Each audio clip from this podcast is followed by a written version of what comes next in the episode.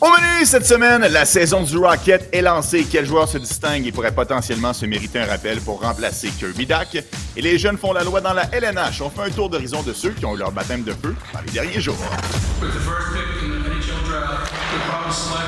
Le podcast La Relève. C'est un podcast de sport. 17 octobre 2023, Anthony Desaulniers, Martin Thériault, une autre édition du podcast La Relève. Une édition, Marty, qui a pris du temps avant d'arriver, mais enfin, nous sommes de retour. Ça n'a pas été facile, honnêtement. Euh, Je vous explique rapidement la situation. J'ai eu des gros problèmes avec, euh, avec mon ordinateur dans les dernières semaines. Si vous vous souvenez du dernier épisode qu'on a fait, euh, j'avais une voix robotique. Euh, donc, euh, mon autre ordinateur, j'ai tenté de le réparer. J'ai essayé toutes sortes de manipulations. Malheureusement, ça n'a pas, euh, ça pas porté fruit. Donc, j'en ai commandé un autre. Il y en a un autre qui s'en vient dans les, euh, dans les prochains jours. En attendant, je suis sur mon vieil ordinateur. Donc, si je, je sors un petit peu plus flou qu'à l'habitude, ceci explique cela. Mais la qualité sonore euh, devrait y être. Puis au final, on va avoir du plaisir quand même. C'est pas important euh, de se voir en HD. L'important, c'est de se voir. Puis je suis content de te voir, Marty. Ça fait longtemps que je t'ai pas parlé sur cette tribune. Comment ça va, mon ami? Ça va super bien, ça va super bien. Désolé, moi je le dis, la voix robotique, c'est parce qu'au niveau du talent, c'est pratiquement inhumain ce que tu es capable Ah, d'accomplir. Donc c'est pour ça, là.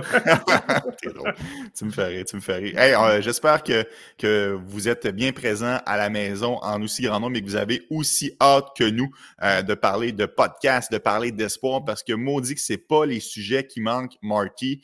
Euh, depuis notre dernier podcast ensemble, la saison de la nationale a commencé. La saison du Rocket a débuté. Il y a plein de sujets partout, mais on va quand même faire la même durée qu'à l'habitude. Donc, perdons pas de temps et commençons tout de suite dans le vif euh, du sujet. Bon, la grosse nouvelle à Marty, euh, la grosse nouvelle à Montréal, évidemment, c'est la blessure à Kirby Duck. C'était sur toutes les lèvres au cours des dernières heures. Et là, certains se disent peut-être qu'on pourrait se tourner du côté du Rocket de Laval pour venir pallier justement à cette absence au sein du Canadien de Montréal.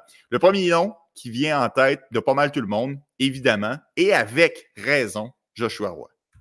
Ouais, ben ça vient de soi un petit peu. Hein. Je pense qu'il a surpris un petit peu tout le monde euh, en commençant les matchs. Je vais faire attention, j'ai pas nécessairement vu le match de samedi, mais j'ai regardé celui de vendredi, par contre, dans lequel il a obtenu euh, quand même un but, une aide. Là, on l'a vu, la superbe fin qu'il a accomplie euh, lorsqu'il était un petit peu, disons, au niveau de la pointe, un, un bel échange de rondelles, une belle permutation avec Emil Heinemann. Puis par la suite, on dirait qu'il y avait même une.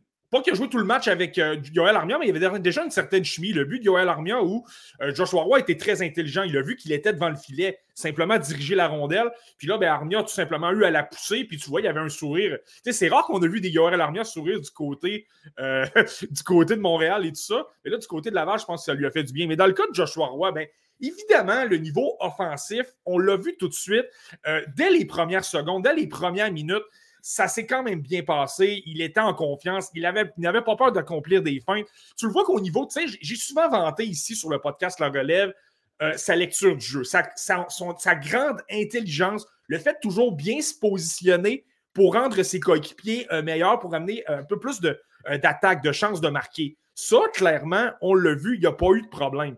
Là, cependant, lorsqu'on parle de vouloir l'amener à Montréal tout de suite avec les Canadiens pour euh, occuper un rôle offensif immédiatement, alors qu'il y a deux matchs dans la Ligue américaine, je, je le répète, je n'ai pas vu le match de samedi, ça s'est peut-être mieux passé. Il était quand même avec Mitchell Stevens et Yoel Armia, donc deux vétérans qui ont énormément d'expérience dans la LNH.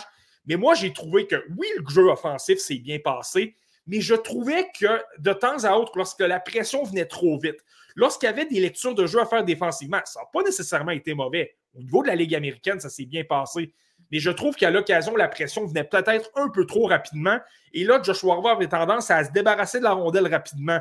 avait tendance à la rejeter aux joueurs des, euh, Canucks d'Abbotsford. Euh, pour tous ces détails-là, moi, j'ai le goût de penser, écoute, ça fait simplement deux matchs d'expérience. Il y a 20 ans seulement, c'est un jeune joueur de 20 ans en plus, là. C'est quelqu'un qui est né au mois d'août. Moi, je rappellerais, c'est dommage, là, je comprends les gens qui veulent de la nouveauté, qui veulent euh, être excités un petit peu de voir des nouveaux joueurs et qui apportent de l'attaque et tout ça. Je comprends que c'est c'est toujours très intéressant.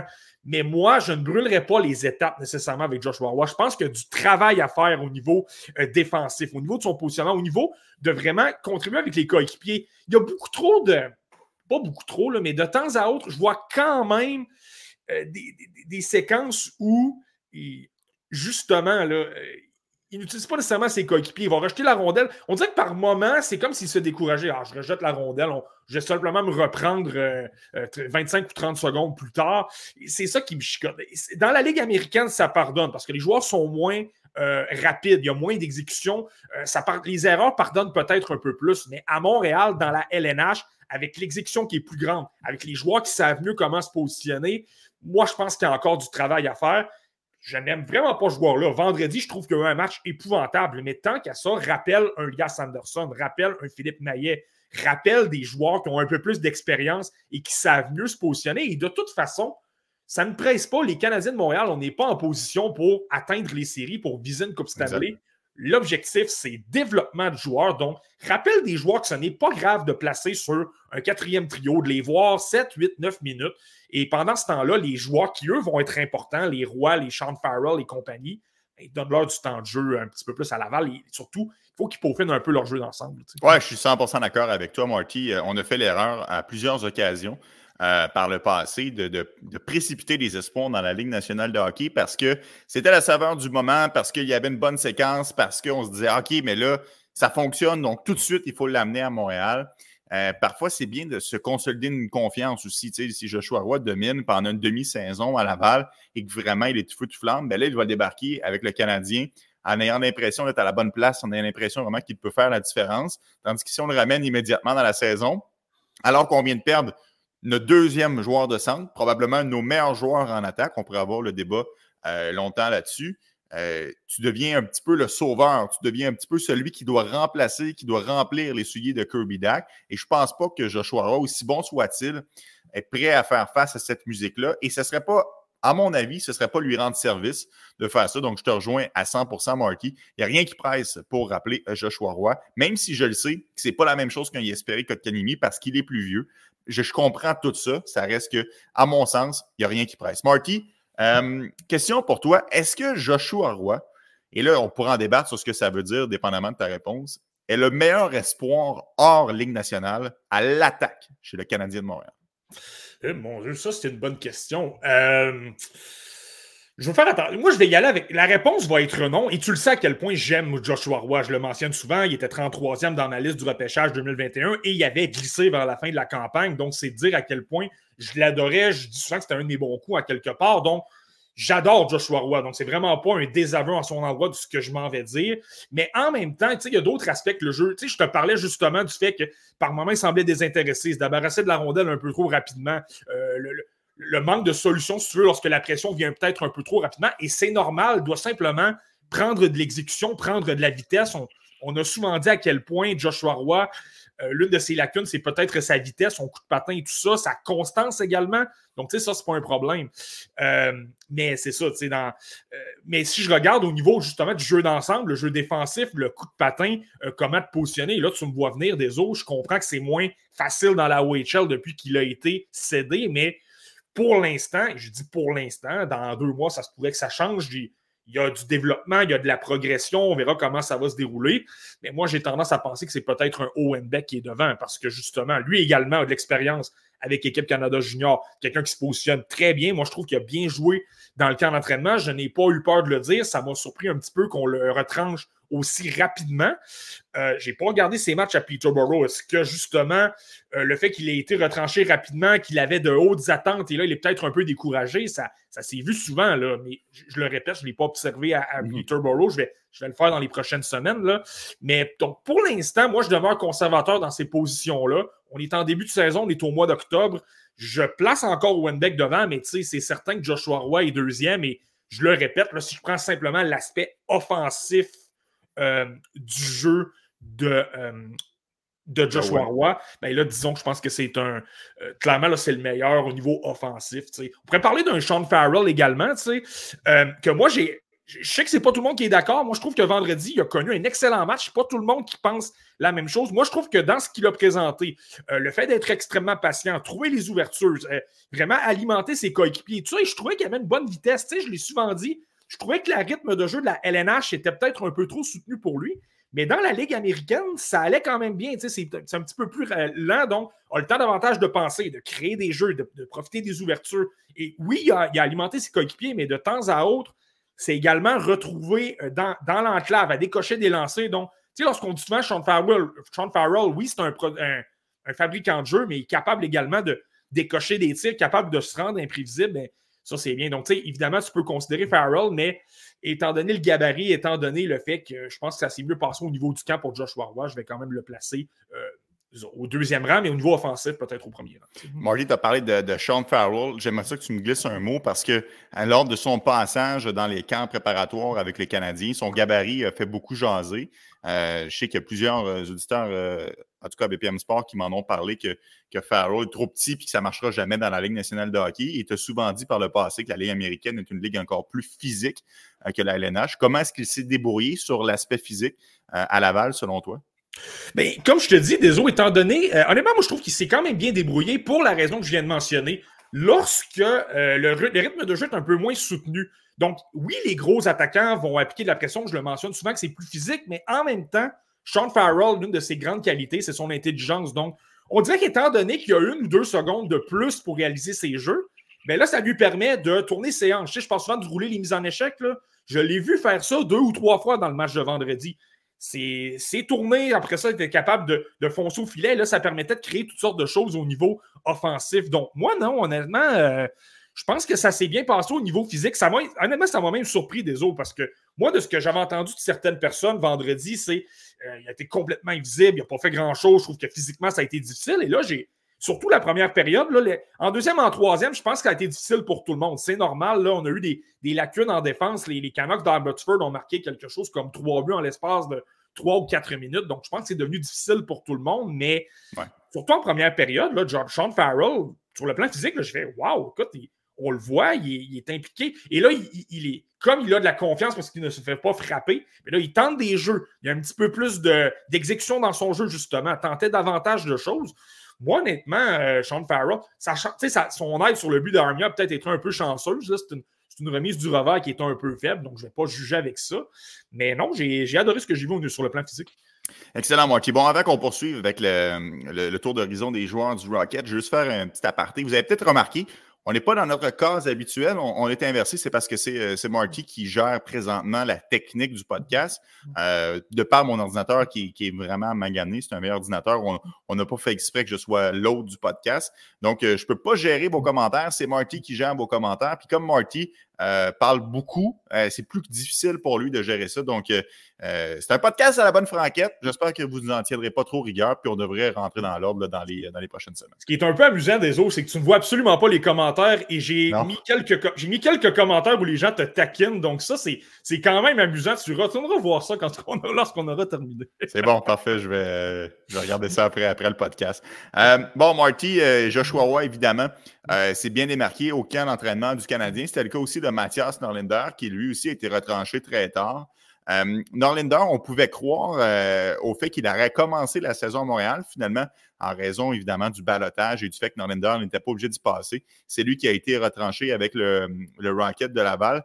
Comment se débrouille-t-il dans ce, nouveau séjour 2.0? Je vais le dire ainsi parce que lorsqu'il s'est amené à Laval pour la première fois, clairement, il allait un peu plus à reculons. Tout le monde se souvient de son histoire, mais là, semble vraiment commis à bien jouer en Amérique du Nord et avoir du plaisir à être ici. Comment ça se passe pour Mathias Narenda jusqu'à maintenant?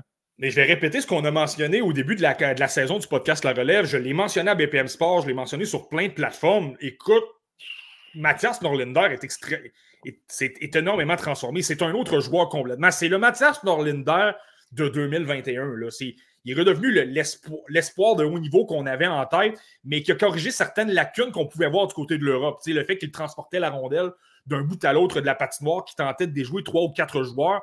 Il ne fait plus nécessairement ça. Mais en plus, son côté défensif, son côté physique, tu s'entends, il y a encore des Il y a encore du travail à faire. De temps à autre, il est un peu éparpillé dans sa zone. Il tente de mettre de la pression au mauvais moment. Puis là, ben, ça donne des surnoms. Ça, ça peut arriver de temps à autre. mais tu sais, je le répète, je n'ai pas observé le match de samedi, mais le match de vendredi, il était quand même jumelé à Logan Mayou. Si tu penses à ça avant de, de, regarder le match, tu te dis, oh, OK, ça, ça va tourner pas mal dans sa, zone. Les, deux. les deux vont être portés à l'attaque, les deux vont vouloir créer des chances de marquer, mais de l'autre côté, par moment, tu peux euh, donner des surnombres et tout ça.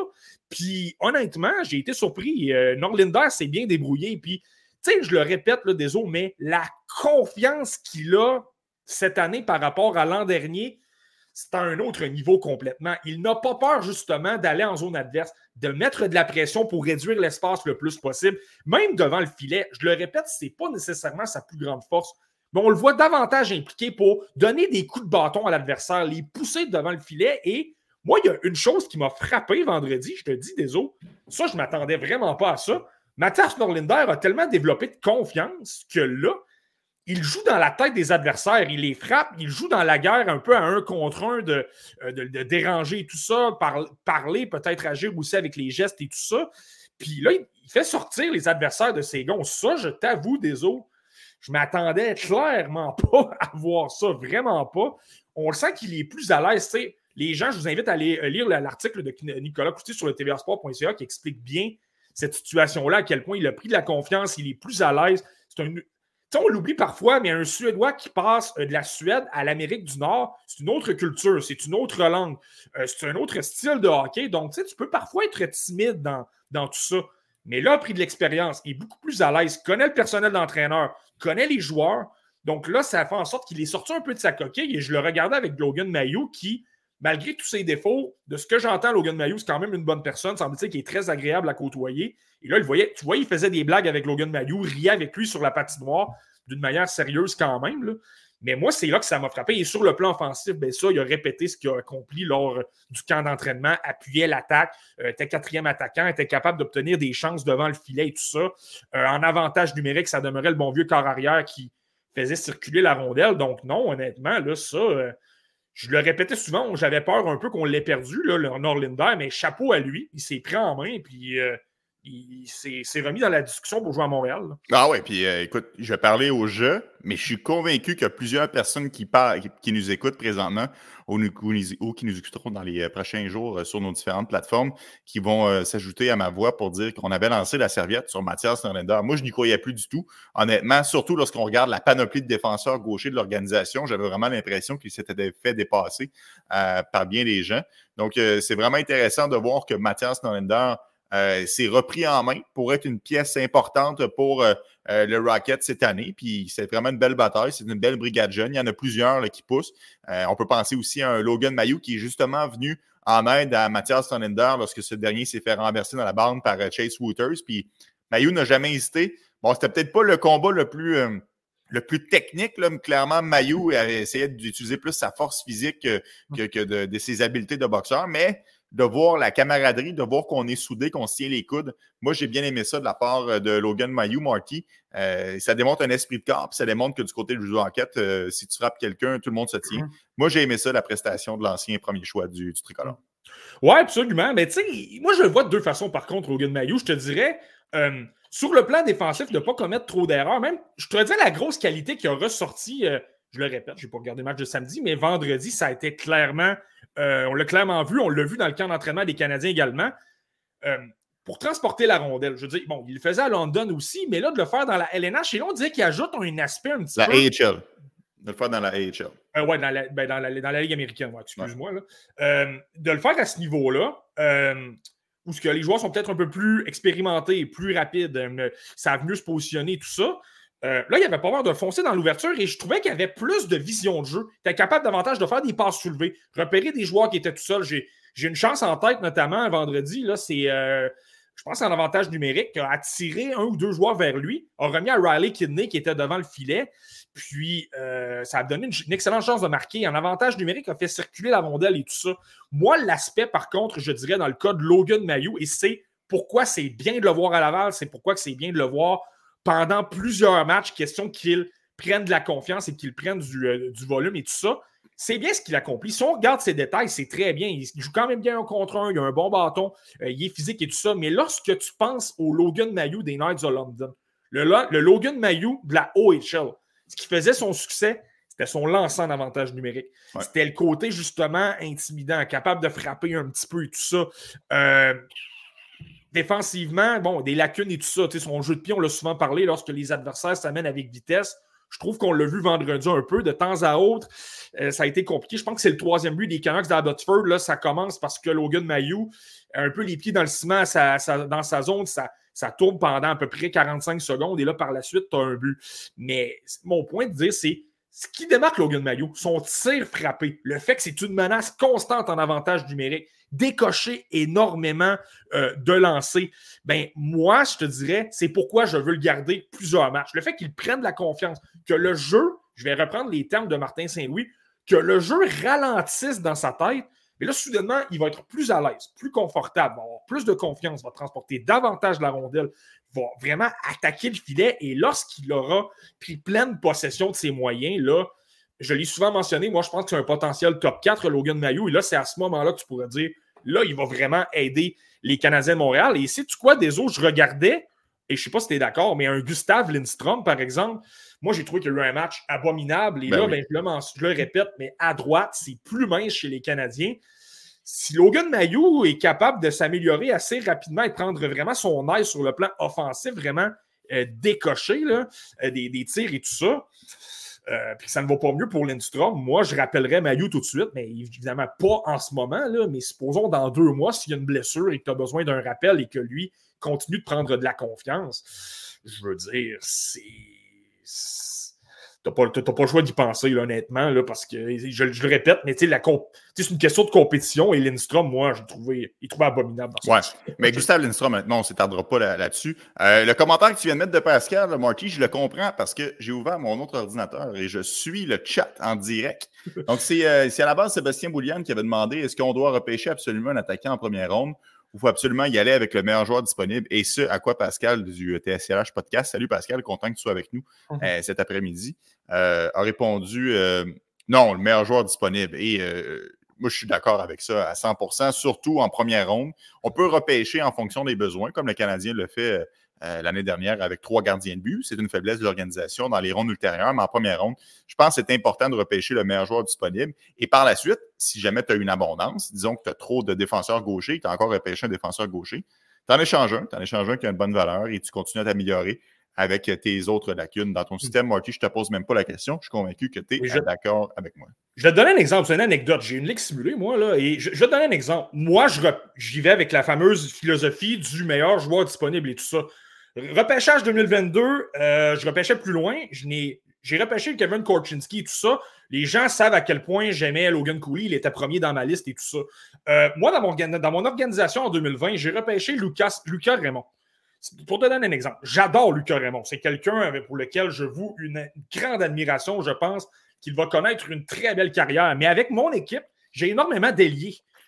J'ai énormément délié. Je me suis retrouvé au repêchage 2023. J'avais le huitième choix au total. Et là, je regardais un peu qu'est-ce qui s'en venait. Je me disais probablement que je vais débarquer avec un Zach Benson, que j'adore également, que j'avais quatrième au total. Mais j'ai une pluie d'ailiers. J'ai Adrian Kempe, j'ai Kirill Kaprizov, j'ai Troy Terry. Hey, arrête de brag avec ton équipe. là. Non, mais c'est un exemple. Mais C'est c'est vraiment pas ça. Je gagne vraiment pas. Là. mais mais j'ai trop déliés. Donc là, je me dis, j'ai Lucas Raymond, je l'aime beaucoup, mais il est en trop. Et même Benson, mais au centre, par contre, j'étais beaucoup plus faible. Donc, ça m'a permis d'obtenir Logan Cooley dans, un- dans un échange. Donc, oui, je n'ai pas repêché Logan Cooley. Euh, je me suis retrouvé avec un Korchinski parce que j'étais plus bas, mais le fait d'avoir amassé le meilleur joueur disponible m'a permis d'aller chercher au final ce qui était le meilleur joueur de mon de ma liste du repêchage 2022. Donc là, je prends l'exemple pour moi, mais je pense que ça s'applique à n'importe quelle équipe. Lucas Raymond m'a apporté un joueur bien meilleur que si j'étais débarqué en 2020 et que j'avais repêché le meilleur centre disponible dans ma liste. Euh, dans ce repêchage-là, Marco Rossi était sorti devant. Supposons que ça avait été, euh, je sais pas, n'importe quel. Mettons, supposons Anton Lundell, qui est très bon, mais que je vois peut-être d'un niveau moindre que, Logan Cooley. Ben là, au final, j'ai j'ai- une moins bonne équipe, tout simplement. Oui, puis évidemment, c'est clair que c'est des transactions plus euh, PlayStation, parce que c'est des transactions de Ligue puis c'est tout à fait normal. C'est pas le genre de transaction qu'on peut voir euh, au quotidien dans la Ligue nationale de hockey. Mais l'exemple se transpose très bien pour des joueurs d'un calibre un peu plus inférieur. À noter Alexander Romanov il y a quelques années. Il avait une belle valeur, on avait un surplus. C'est un défenseur qu'on avait repêché. On s'en est servi pour aller chercher Kirby Dack. Donc, c'est un petit peu ça euh, l'exemple. Bon, Marty, tu as mentionné Logan Cooley, tu as mentionné Kevin Korchinski. Un peu plus tard à l'émission, on aura l'occasion de parler des différents joueurs qui ont fait leur baptême de feu dans la Ligue nationale de hockey. Donc, à ne, à ne pas manquer un peu plus tard au podcast La Relève. Mais revenons à nos moutons avec le Rocket de Laval. Tu l'as mentionné à quelques occasions. Tu as vu le match de vendredi, tu n'as pas vu le match de samedi. Tu n'as donc rien manqué de William Trudeau puisqu'il a été laissé de côté. Après une performance honnêtement difficile, euh, je le sais que bien des gens, nous les premiers, montre ce que William Trudeau fait dans l'organisation du Canadien depuis quand même quelques années. Une belle courbe de progression, vraiment. Il démontre qu'il est capable de jouer avec les grands. Il a connu un très, très bon camp d'entraînement. Malheureusement, il n'a pas été capable de se tailler une place avec l'équipe. Penses-tu que ça lui a joué dans la tête? Penses-tu qu'il était un petit peu euh, encore euh, un peu déçu de ne pas avoir euh, été capable de percer avec le Canadien de Montréal? Ben, je pense que c'est clair que la déception est là. Maintenant, pour le mauvais match de vendredi, je vais l'expliquer et c'est extrêmement simple, mais il n'y a pas d'autre façon de le voir. Ben, c'est un premier match. Un, et c'est un match surtout. Euh, je pense qu'il faut se garder, il faut être patient. Là qu'on l'ait laissé de côté, je peux comprendre, il y a eu un mauvais match et la réalité à Laval, du moins avant les blessures d'Einemann et de, Kirby Dack, ben, euh, disons que disons que ça change un peu la chose. Là. Euh, mais mais dans le cas de William Trudeau, c'est ça. C'est un match. Là, je comprends que tu veux faire des, alterner tout ça. Ça a été clairement l'un des, moins bons. Donc, est-ce que tu euh, préfères Jason Strobel, par exemple, que moi j'ai trouvé très bon à William Trudeau? Ben là, je pense que ça s'explique très bien. Cependant, dans le cas de William Trudeau, ben. Moi, ce que j'ai trouvé, c'est qu'il ne faut pas oublier qu'il a 21 ans. Oui, il a bien fait dans le camp d'entraînement des Canadiens de Montréal et tout ça. Il a passé, euh, moi-même, je l'ai mentionné, je pensais qu'il serait le dernier retranché. Je me suis un peu trompé, mais en même temps impressionné. Là. Mais tout ça pour dire qu'il a simplement 21. Il demeure jeune et il demeure quelqu'un que si ça va moins bien, tu sais, quelqu'un qui a de la maturité, qui a plus d'expérience. On entend souvent les, les Patrice Bergeron, n'importe quel vétéran qui a été très bon dans la LNH le dire la, différence entre une équipe championne qui a déjà gagné et une équipe qui n'a pas gagné, c'est le calme. S'il y a quelque chose qui se passe moins bien, les vétérans peuvent calmer tout le monde. Tu sais, des Jonathan Taze, des Patrick King, dire c'est pas grave, les gars, on va se reprendre le prochain match. On ne gagnera pas 82 matchs par saison. L'important, c'est d'être prêt quand on se retrouvera à la Coupe Stanley. On donne un calme. Je, je rapplique ça à William Trudeau. Moi, ce que j'ai trouvé, c'est que son début de match est bien passé il avait la même vision de jeu, était capable de justement faire des permutations, se retrouver euh, devant le filet, capable de créer des chances de marquer tout ça. Mais à un moment donné, je pense que c'est le deuxième but des Canucks d'Ambassador, je ne me souviens plus lequel, mais il est derrière le filet, il attend beaucoup trop. Euh, non, c'est pas vrai. Le deuxième but, ouais, c'est exact. Euh, le deuxième ou le premier, en tout cas. C'est une situation deux contre deux. Lui, il pense que Philippe Maillet n'aura pas le temps de revenir sur le défenseur, donc se précipite pour aller appliquer de la pression. Mais non seulement Maillet était quand même assez près du défenseur, il aurait pu laisser faire cette option-là, mais il a laissé complètement seul l'autre attaquant qui était de l'autre côté. Ça a donné un but. Et là, on dirait qu'à partir de ce moment-là, lorsque je te parle de gérer ses émotions, c'est comme s'il était devenu un peu émotif. Là, il était moins sûr. Et là, on dirait que par la suite, là, il était moins confiant avec la rondelle, plus de revirements. Ça allait de tous les côtés. Et là, il y a la fameuse passe qu'il a accomplie derrière le filet. Là. Euh, beaucoup trop de temps. Euh, c'est faire pogner la rondelle, ça a amené un but. Donc, tu sais, tout ça pour dire, oui, il a très bien fait dans le camp. Euh, oui, c'est quelqu'un qui, selon moi, je le répète, je pense qu'il cogne aux portes de la LNH. Et ça demeure un défenseur de 21 ans. Ce sont des leçons qu'il doit simplement emmagasiner dans son bagage d'expérience. Puis, euh, écoute, il va en disputer des matchs. Écoute, dans la deuxième moitié de saison à Laval l'an dernier, c'était le meilleur défenseur. Donc, tu sais, je ne suis pas inquiet dans, son cas, mais c'est quelque chose qu'il doit simplement apprendre. Et même les attentes. Tu sais, s'il avait une, des attentes de. Tu sais, je l'ai parlé avec Owen Beck tout à l'heure. S'il avait des attentes de se tailler une place, c'est que là, ben, il perd un peu sa, sa concentration et tout ça. Ben, ça fait partie de l'apprentissage d'un jeune joueur, là, de peu importe ce qui se passe dans ton environnement, de demeurer concentré, de jouer ton match et de tout simplement euh, faire les bonnes choses. Puis là, ben, le reste va suivre. Mais c'est ça. Ça demeure un jeune joueur qui doit simplement prendre des leçons au niveau ben, de l'expérience et comment gérer les, situations. Ouais, bon. Tu l'as dit, seulement qu'un match. Donc, on ne partira pas en peur. Et euh, Pascal, via le chat, mentionne euh, il a tenté de trop en faire. Effectivement, ça, c'est bien vrai. Pascal, c'est vrai qu'il semblait vouloir être le super-héros un petit peu sur la patinoire. Puis c'est bien correct. c'est tout à fait normal des fois que les, émotions prennent le dessus. Cela dit, euh, Bob, Hartley, euh, sur les ondes de, PPM Sport, il y a de cela quelques semaines, quand on, gratte les fonds de tiroir puis qu'on cherche des sujets, euh, mentionnait qu'un jeune qui se fait retrancher de la Ligue nationale à son équipe junior ou peu importe dans la Ligue américaine et qui est déçu et que ça lui reste dans la tête sur une longue période. Donc, évidemment, je ne fais pas référence à seulement qu'un match pour William Trudeau, mais que ça lui reste dans la tête pour une longue période. Mais ce n'est pas un jeune qui est capable de jouer dans la Ligue nationale parce que la Ligue nationale, ça prend quand même une certaine force mentale. Donc, je pense que William Trudeau va être en mesure de rebondir. Mais si jamais c'est les mauvaises performances s'enchaînent et on voit que ça lui joue vraiment dans la tête, il y aura peut-être un petit drapeau rouge qui va s'ajouter, euh, qui va s'agiter dans le cas de, William Trudeau. Ouais, mais je veux rebondir sur ce que Pascal euh, Lapointe a mentionné aussi. Le fait qu'il a voulu trop en faire. Je te dirais que le gros problème de William Trudeau par moment, puis même l'an dernier à Laval, même lorsque ça se passait bien, euh, on pouvait le voir à l'occasion. Lors des séries, là, moi, je me souviens que ça n'a pas, nécessairement été facile pour William Trudeau. Euh, lui, souvent, ce qui arrive, c'est qu'il veut tellement appuyer l'attaque, il est extrêmement intelligent. Je le mentionne souvent, mais peu importe ce qu'on voit devant lui, il va en profiter, que ce soit une seconde supplémentaire pour patiner, que ce soit un, coéquipier qui est tout seul, euh, lui remettre la rondelle et faire progresser le jeu, des choses comme ça. Il est très bon là-dedans. Mais par contre, de temps à autre, il analyse un peu mal la situation. Il, va tenter d'appuyer l'attaque et là, il y a un- le premier attaquant qui applique l'échec avant est devant lui.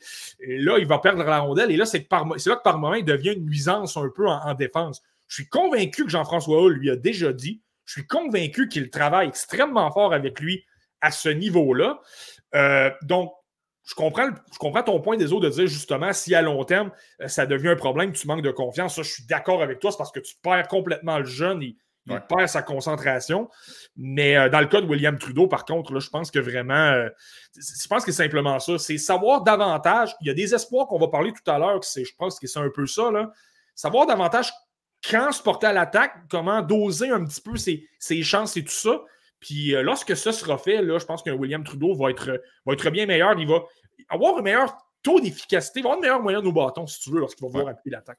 Ouais, puis pour que ce soit bien clair, c'était pas une prédiction que, que j'avançais, c'était plus euh, euh, je rapportais quelque chose que, que Bob Hartley avait, avait mentionné, puis j'avais trouvé ça quand même intéressant euh, comme point de vue. Marty, un peu plus tôt à l'émission, lorsqu'on parlait des joueurs qui auraient pu remplacer Kirby Dack et qu'on est allé de notre allocution sur Joshua Roy, Martin Lefebvre avait envoyé le commentaire suivant, comme quoi Emil Heinemann aurait pu être une euh, aurait pu être une solution pour le Canadien de Montréal et certains même le voyaient débuter avec le Canadien cette année. Il n'a pas connu le meilleur des camps, donc ça n'a pas vraiment passé proche, je pense, pour qu'il reste avec le grand club. Mais là, il aurait peut-être pu avoir un rappel. Malheureusement, blessure ô combien bête dans le cas d'Emile Heinemann. Et ça, c'est c'est dommage. C'est- vrai pour Dak, mais c'est aussi vrai pour Heinemann. C'est des jeunes, c'est des jeunes qui perdent des répétitions, c'est des jeunes qui perdent des matchs importants dans leur développement. Et là, lui, il va être à l'écart du jeu pour une bonne période. Ouais, c'est vraiment dommage, des autres, parce que, euh, ben, premièrement, moi, je pense que dans le camp d'entraînement des Canadiens, il est passé extrêmement près. Moi, je pense que c'était entre Ah, lui. ouais? Tu penses? Euh, ben, ben, on ne l'a pas gardé jusqu'à la fin pour rien, je pense. Oui, je parce, qu'on, parce que dans les plans, je pense qu'on espérait le voir se tailler une place. On lui a donné toutes les chances possibles, mais on ne peut pas dire qu'il a été. Il a eu des bons flashs, mais il je l'ai trouvé meilleur l'année passée, au camp de l'année passée. Oui, ça c'est clair. Mais tu sais, je pense que ça dépend de ce que tu demandes aux jeunes aussi. Euh, si tu lui demandes un rôle offensif au sein d'un deuxième ou un troisième trio, que tu veux qu'il produise l'attaque, je suis d'accord avec toi. Euh, L'an dernier, c'était beaucoup mieux. Par contre, dans ce qu'on lui demandait, la chaise qu'il avait de disponible à Montréal, c'est-à-dire euh, joueur de quatrième trio, appliquer de l'échec avant, être intense, euh, changer l'allure d'un match et tout ça. Moi, j'ai trouvé euh, que, quand même, en tout cas, il s'est donné des chances de se tailler une place avec l'équipe là maintenant. Et je sais pas, il faudrait que je parle à Martin Saint-Louis, peut-être que j'ai tort. Mais là, c'est là que. Je pense que c'était davantage un- une question de prototype de joueur avec Yessé Eulonen. Eulonen était peut-être un peu plus intelligent, meilleur positionnement, euh, fermait davantage l'espace aux attaquants, il repoussait davantage le long des rampes. Et ben, on le sait, là, Eulonen a un bon coup de patin aussi. Il a un bon lancer également. Donc, je pense qu'au final, ça lui a donné un avantage. Il était utilisé en désavantage numérique aussi. Alors, Kahneman, je pense que si tu veux te donner une identité un petit peu plus physique, quelqu'un d'intense, qui va appliquer l'échec avant, qui va frapper, qui va donner de l'énergie. Là. Si tout le monde dort un peu sur le banc et que là, tu as besoin de quelqu'un qui va donner une grosse présence, tu sais, on l'a vu à Heinemann qui a étampé, euh, je pense que c'est Zach McEwen dans le match préparatoire contre les sénateurs. Des, petites flamèches comme ça, là, peut-être qu'Heinemann en apporte un peu plus qu'un. qu'un euh, en apportait un peu plus qu'un Holonen. Euh, je suis d'accord d'avoir gardé Holonen. Là, justement, je pense que le problème d'Heinemann, souvent, c'est son sens du jeu. C'est souvent quelqu'un qui est peut-être un peu mal positionné, comprend peut-être mal comment attaquer parfois les, adversaires, va, va foncer complètement en ligne droite. Et là, si le joueur est moindrement mobile, ben, il va le contourner et Heinemann passe tout droit. Euh, je vais prendre une expression d'Alain Chainé. c'est bien beau d'être rapide, mais euh, euh, il y a certains joueurs que s'il y a une fente pour la, la, la de la Zamboni, ben, ils vont passer directement dedans. Donc, il faut, faut se garder. euh, donc, c'est beau de patiner, mais il faut savoir euh, comprendre la Ouais. situation aussi. Mais dans le cas d'Heinemann, par contre, lorsque je- de ce que j'ai vu vendredi, moi, je trouve que ça a été l'un des meilleurs. Justement, il était intense. Euh, au niveau de sa vision de jeu, tout ça, il a créé des jeux. On a parlé du but de Joshua Roy, je pense que c'est un exemple. Donc, tu sais, c'est ça qui est dommage. Là, se blesse probablement au pire moment pour lui parce que de, la façon que ça s'est passé, c'est peut-être lui qui aurait été le premier rappelé par le fait qu'il peut jouer autant au sein d'un deuxième, troisième trio parce qu'il est intense, il a un bon lancer, euh, capable de justement être bon euh, en récupération de rondelles, dans les bagarres un contre un, tout ça, il est très bon. Euh, mais il peut jouer aussi sur un quatrième trio parce qu'il est intense, parce que c'est quelqu'un qui peut amener de l'énergie, qui applique de l'échec avant et tout ça. Mais malheureusement, ben, c'est ça, ça, ça. Ça arrive à un mauvais moment. Disons que c'est un peu, un dommage dans son cas. Ah oui, oui, c'est frustrant. Puis Martin Saint-Louis a bien beau dire euh, qu'il ne veut pas garder les énergies négatives et qu'il ne veut pas aussi euh, se dire que c'est la roue recommence. Mais honnêtement, tu regardes dans un tout petit échelon de temps, le Canadien a perdu Kirby Dack. Le Canadien a perdu Emile Heinemann avec le Rocket, qui a été une excellente solution de rechange. Et là, en Suisse, on a perdu David Reinbacher. Mais on y reviendra un petit peu plus tard, Marky, parce qu'avant, je veux qu'on reste avec le Rocket. Un joueur qui n'a pas joué, qui devrait-tu jouer? Qu'est-ce qu'on fait avec lui? Philippe Méchard, l'ancien premier choix du Canadien de Montréal, 26e au total lors de l'encan 2022, n'a toujours pas vu la glace. Mais là, la, la question, c'est de savoir, on est en train de faire un petit peu un Shane Wright avec le Kraken l'année dernière. Il, doit jouer. Il n'est pas blessé, il est en santé. S'ils ne font pas jouer à Laval, qu'on le renvoie à Kitchener, ce jeune-là doit se développer. Clairement, il n'a pas le meilleur des départs dans l'organisation du Canadien. Je n'ai pas la statistique exacte devant moi, mais The Athletic refaisait le, le repêchage de, de 2022. Juraj Slavkowski était toujours premier. Euh, Owen Beck et Lane Hudson faisaient très belle figure, mais Philippe Méchard était quelque chose comme 60e, donc fin du deuxième tour. Là, il va falloir que le Canadien prenne une décision, Marty. Si vous voulez le garder à Laval, c'est correct. Faites-le jouer. Ouais, mais premièrement, moi, je- ben, par rapport à le faire jouer à Laval, c'est un peu compliqué. Là. On, on en a parlé tout à l'heure. Là, c'est certain qu'il y a deux blessés qui se rajoutent, mais avant ça, tu avais neuf joueurs dans les gradins. Donc, ça, c'était pas nécessairement évident. Et là, ce que tu veux retirer, je te, je te rappelle que le quatrième trio vendredi, c'était Lucas Condotta, qui a un match dans la LNH, avec Gabriel Bourque, qui est le capitaine, et Brandon Gignac, que moi, je trouve que ça a été l'un des meilleurs joueurs de- Ouais. euh, dans, dans le- match de vendredi. OK, mais renvoyez-la à Kitchener d'abord. Ben, c'est ça mon point. Donc, Laval, moi, selon moi, c'est impossible parce qu'il y a juste simplement trop de gens et même dans le camp des Canadiens, on l'a vu, il s'est renforcé, un- il s'est renforcé un petit peu physiquement, mais pas assez pour être à l'aise contre des joueurs de la Ligue américaine. Et je ne vais même pas parler de Ligue nationale, je parle de Ligue américaine. Mais il a perdu également de la vitesse qui fait en sorte qu'il est moins efficace lorsque c'est le temps d'appliquer de la pression sur les adversaires. Lorsque c'est le temps de créer de l'attaque, de transporter la rondelle, euh, d'être efficace dans le jeu de transition et tout ça. Euh, ça s'est peut-être mieux passé lorsqu'il évoluait au centre, mais à l'aile, là, clairement, c'est un gros problème. Mais bon, moi, pour revenir à mon point, Philippe Méchard, je l'ai souvent mentionné, même si j'aurais préféré Girji Kulik, c'était mon choix à 26 aussi. Oh. Euh, je, suis, je suis parfaitement conscient de tout ça. Je demeurais patient. Je me disais, on va prôner la patience, on va lui donner un an. On, le développe, on ne repêche pas un joueur pour qu'il soit le meilleur à 18 ans. On veut qu'il soit à son, à son, à son sommet à 22, 23. tu sais. Je prônais la patience jusqu'à il y a environ deux semaines. Là, de commencer en. Là, je te dirais, je suis un peu inquiet. Pas un peu, je suis inquiet autres. Je suis assez inquiet par rapport à Philippe Méchard. Par le fait, pas simplement du développement, le fait de prendre des décisions. Tu as parlé de Shane Wright, mais au moins Shane Wright, il était prêt à faire ce que l'organisation allait euh, prôner pour lui. Fait que si tu l'envoyais dans la Ligue américaine, il allait aller dans la Ligue américaine. On l'a envoyé dans la OHL, il n'a pas fait la baboune, il est retourné dans la, dans, dans la OHL, a dominé, euh, s'est assuré de développer tout ça. Il a quand même gardé, en tout cas, je ne suis pas dans le vestiaire, mais je pense qu'il a gardé une bonne attitude malgré Ouais. tout. Mais Yann là, Hugo quand- nous l'avait dit qu'il avait une bonne attitude. ben, c'est ça. j'ai- j'ai- c'est ça. Et je pense que, je pense que c'est, c'est- c'est véridique. Pas, c'est- c'est très, très, très fondé. Là, par contre, d'entendre que lui ne veut pas se rapporter à Kitchener, qu'il ne veut pas jouer dans la OHL, qu'il veut essentiellement choisir où il veut euh, se retrouver, euh, qu'il a dit Ah, mon agent et l'organisation m'ont promis que je jouerais à Laval à 19 ans et tout ça. Je comprends tout ça, mais à un moment donné, il y a une question de développement. Je le, je le mentionnais l'an dernier, je disais renvoyez-le dans la OHL et on verra dans un an. Le on verra dans un an, il est important. S'il se renforce physiquement, qu'il obtient 100 points dans la OHL, qu'il est extrêmement dominant, qu'il débarque à 19 ans et qu'il y a une progression dans son camp. Là, euh, c'est pas la même chose. Là, tu l'envoies à Laval, tu le gardes là, tu dis OK, il est prêt, il n'y a pas de problème, mais il n'y a pas eu de progression. Il n'a pas accompli le travail qu'il devait faire pour mériter une place avec le Rocket de Laval. Il a été mauvais à Kitchener.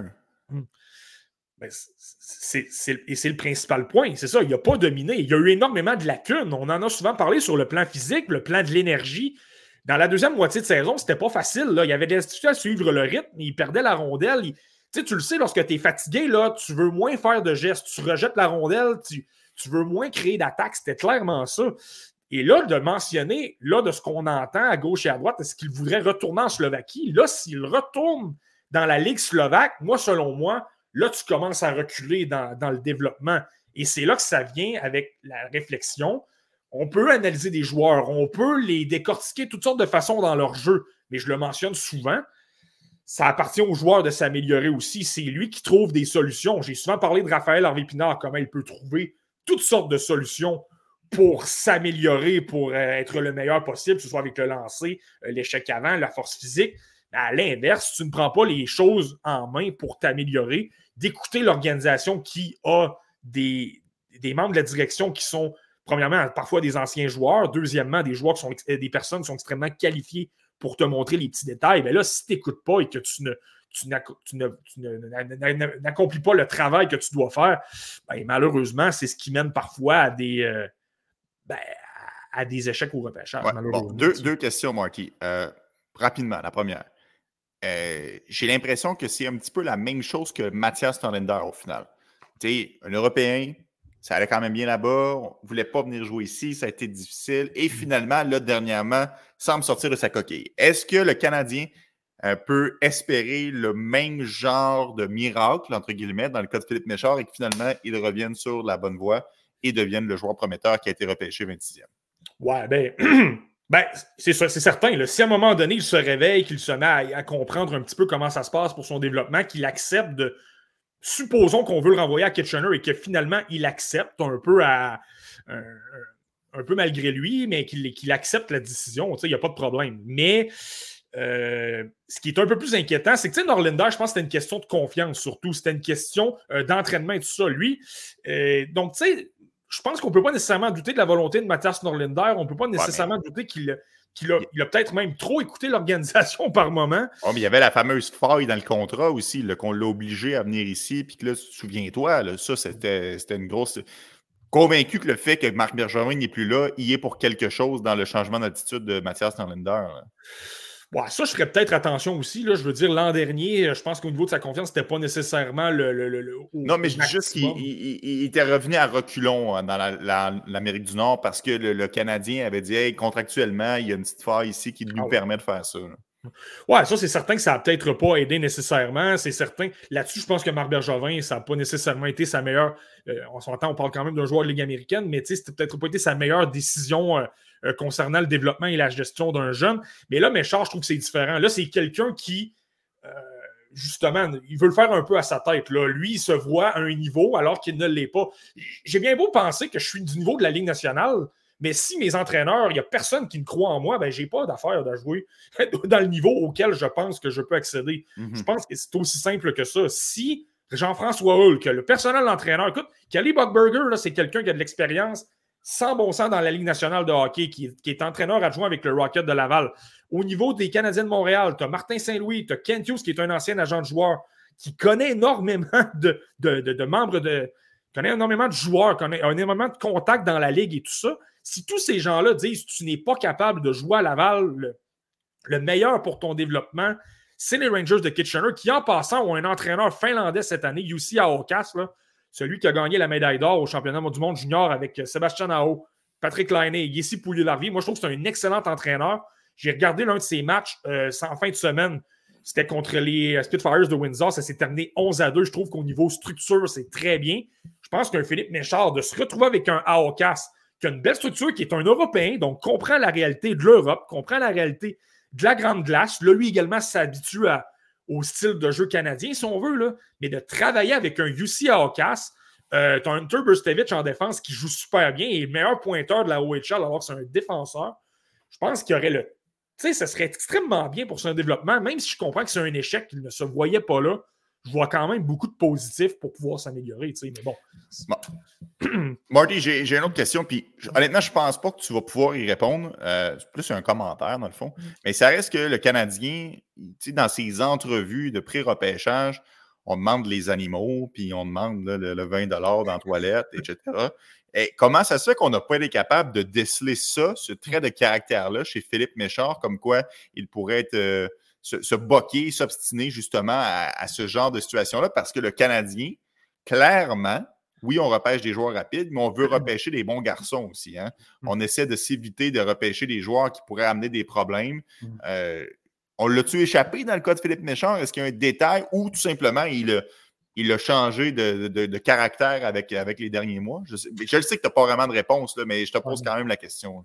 Ben, c'est difficile à dire un peu, là, c'est justement. Moi, moi, premièrement, je pense que tu peux déceler comment. Tu peux déceler la personnalité d'une personne.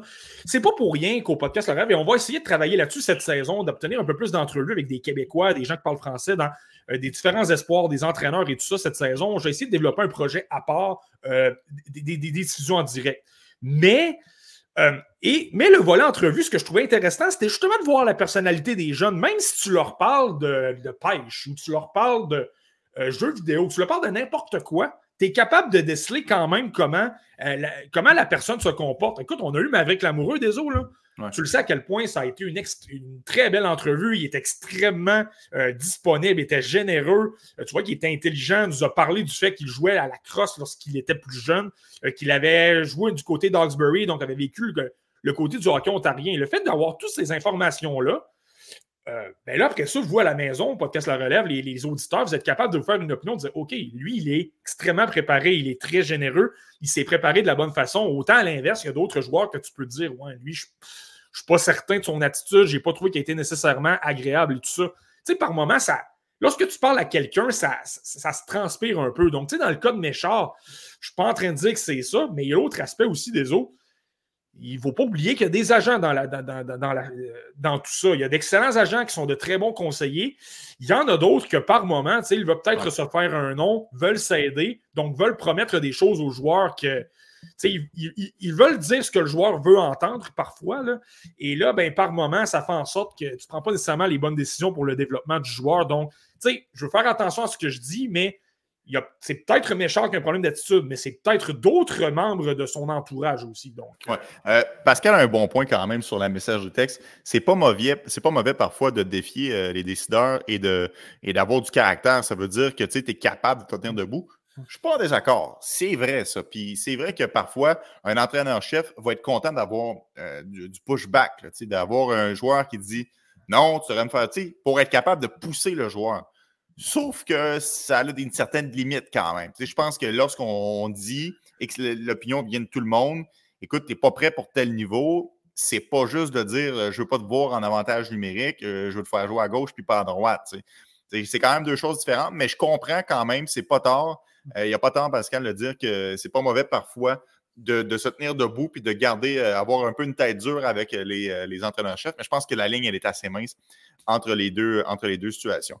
Euh, Vas-y, Marty, tu l'as tu l'as rajouté? non, non, non, vas-y, vas-y. Bon, ça fait le tour pour les joueurs qui ont gravité dans l'organisation du Rocket de Laval depuis le début de la saison, mais on reste quand même chez les espoirs du Canadien de Montréal. On en a glissé un mot rapidement.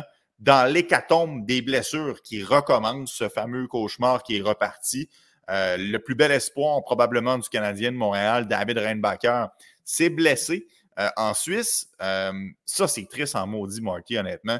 C'est un autre jeune joueur qui ne pourra pas se développer pendant une certaine période en raison d'une blessure. As-tu eu la chance de l'observer un petit peu en Suisse avant, avant le fait qu'il tombe euh, au combat? Ouais, quand, ben, en fait, j'ai regardé, c'est, euh, il y a plus trois matchs. Là, le, le troisième, disons que je l'ai laissé faire parce que c'était simplement deux minutes. Là. J'aurais pas, j'aurais pas décelé grand-chose en, en- en trois ou quatre présences. J'ai regardé les deux autres matchs, par contre. Euh, c'est certain que c'est dommage. là. Évidemment, c'est triste. La bonne nouvelle, c'est que semble-t-il que ce n'est pas trop grave. Là, on parle d'une à, deux- d'une à trois semaines. Donc, je, je pense que c'est, c'est une bonne nouvelle dans les circonstances. Il va pouvoir revenir rapidement va pouvoir continuer à se développer. Moi, de ce que j'ai remarqué, je dirais qu'il y a deux choses dans son cas. Euh, je l'ai souvent mentionné l'an dernier, je ne m'en suis- jamais caché, je l'aimais beaucoup, je l'avais septième dans, dans ma liste du repêchage 2023. Euh, J'étais peut-être un peu plus optimiste que, euh, que certains par rapport à ce choix-là. Mais euh, Parle-tu de moi, là? j'ai- parlé, j'ai dit aucun nom, moi. Je me défendrai pas tout de suite. Non, c'est ça. Mais euh, dans le cas de David Reinbacher, ce qu'on mentionnait souvent, c'est qu'il avait une très belle maturité. Il était très bon pour euh, fermer l'espace aux joueurs, aux joueurs adverses lorsque tu te retrouvais en zone adverse. Euh, quelqu'un est intelligent, quelqu'un déjà physiquement qui était capable de s'illustrer contre euh, d'anciens vétérans de la LNH qui ont 31, 32, 33 ans, qui savent comment se comporter. C'est souvent ce qu'on mentionnait, mais qu'au niveau offensif, il se gardait souvent une gêne. C'est pas le joueur le plus créatif. Il était quand même assez simple dans sa prise de décision. Oui, il pouvait changer de direction, être imprévisible, euh, vendre une ligne de passe, vendre une passe et finalement aller tirer. Et même encore là, au niveau du C, je trouve qu'il ne tirait pas nécessairement à ça mon goût. Donc, tu sais, là, c'est là qu'on pouvait, on pouvait se dire peut-être pas le joueur le plus offensif, peut-être pas le défenseur que tu peux projeter comme étant un défenseur numéro un parce qu'il n'y a pas assez d'attaque. Ça, on, est d'accord là-dessus. Je pense que tout le monde s'entend pour dire que au niveau de l'attaque, ça, ça laissait à désirer. Moi, ce que je mentionnais souvent, c'est que je trouvais qu'il s'améliorait et que de temps à autre, il montrait une volonté d'appuyer l'attaque, de s'améliorer. Et c'est pourquoi moi, je, lui donnais une chance, je l'avais placé un peu plus haut. Mais là, moi, de ce que j'ai remarqué dans ces deux matchs-là, et on l'a vu, les, enseignements qu'il a eu à Montréal, moi, je pense que là, vraiment, il applique ça. Il peut-être peut pas à la lettre, là, mais il tente vraiment de s'améliorer à ce niveau-là. Il tente vraiment de prendre des bouchées d'eau. Mais moi, ce que j'ai remarqué, c'est un joueur beaucoup plus. Euh, qui bouge beaucoup plus, qui est beaucoup plus offensif, qui va, qui n'aura pas peur de faire des permutations, n'aura pas peur de se retrouver au filet, euh, d'obtenir des chances de marquer. Écoute, il y, a, une chance que j'ai remarqué dans un des matchs, euh, pour te donner un exemple. Euh, il est quatrième joueur à, s'amener dans la zone, mais il remarque que le porteur de la rondelle de son équipe, Cloton, est en train de remonter et se retrouve essentiellement à la pointe à gauche. Il sait qu'il y a un cinquième joueur qui est derrière et qui, lui, ben, si on est un petit peu intelligent et qu'on lit bien la situation, va se retrouver à droite. donc, Greenbauer a été très intelligent. Il fonce vers le centre pour créer un peu de chaos peut-être recevoir une passe. Là, remarque un joueur qui va se retrouver devant le filet. Donc là, se dit, ben, j'ai pas nécessairement je ne suis pas nécessairement à être là, là. On est mieux d'être en unité de 5 et d'être utile un peu de n'importe quel côté pour obtenir des chances ou faire circuler la rondelle. Donc, simplement tourner ses hanches. J'ai trouvé dans la position un peu Cole Caulfield. C'est retrouvé avec le lancer sur réception. Et moi, c'est une chose que je remarquais, qui, on ne voyait pas nécessairement souvent l'an dernier, là, le fait de prendre des tirs sur réception. Le fait d'être menaçant, de prendre des décisions rapides pour envoyer la rondelle au filet. Là, sur cette séquence-là, deux, trois bons lancers sur réception. Et ben, c'est ça. Moi, ce que je trouve intéressant, c'est que de plus en plus, on le voit qui tente de créer de l'attaque, de se porter à l'attaque, de euh, lorsqu'il y a de l'espace un peu, garder la rondelle plus longtemps. Ça ne fonctionne pas tout le temps, mais euh, créer de l'attaque vraiment, amener la rondelle en zone adverse, amener des surnombres et tout ça. Et le jeu défensif, ben, on le sait, là, il a pris, je pense, c'est un pouce depuis cet été, maintenant 6 pieds 3 pouces. Ça paraît, il est plus à l'aise sur le plan physique capable de contrôler les joueurs à un contre un. Euh, au niveau de sa vitesse, ben, il applique beaucoup plus de pression justement lorsque c'est le temps de fermer l'espace pour les, sorties de zones adverses. Donc ça, c'est extrêmement positif. Donc j'ai simplement le goût de dire, euh, évidemment, on va attendre qu'il revienne au jeu, mais c'est bien. Moi, je trouve que c'est de bon augure. Il va travailler sur euh, les petits détails qu'il doit apporter. Mais le deuxième point des eaux, je, je pense que c'est important. C'est là que les gens doivent se, et ça se peut qu'ils le produisent, mais supposons qu'il n'y a pas nécessairement de points qui sont au rendez-vous. Je dirais simplement, je pense qu'il faut relativiser. Je regardais Cloton, c'est pas une grosse équipe. Présentement, c'est l'avant-dernière. Ils sont en avant-dernière place du classement de la National League. Euh, il, y a des, morceaux qui sont partis. Là. Arthur Utsalainen, qui est un ancien espoir des Sabres de Buffalo, n'est plus là. C'était l'un des meilleurs joueurs l'an dernier. Il y a des joueurs qui faisaient très bien l'an dernier qui euh, ont des débuts de saison un peu plus difficiles. Je pense à Jonathan Hang, qui est un Canadien, qui est un Ontarien. Et là, donc, tout ça mis ensemble fait en sorte que je trouve que Reinbauer est énormément dans sa zone. Il est énormément souvent en train de se défendre. Donc, oui, on voit des choses offensives, mais on en a. Évidemment, c'est simplement deux matchs. Là. Mais je trouve qu'on le voit peut-être un peu moins dû au fait qu'il fait des belles sorties de zone, il fait des belles remises à ses coéquipiers, mais pour une raison ou une autre, ben là, il y a une perte de rondelle. Il remet la rondelle à l'adversaire et ça retourne dans sa zone. Donc, pour cette raison-là, je dirais, ça se peut qu'il produise quand même. Mais s'il y a moins de points un peu, je pense que ce serait compréhensible parce que c'est ça. Il ne joue pas nécessairement avec une grosse équipe en, ce moment.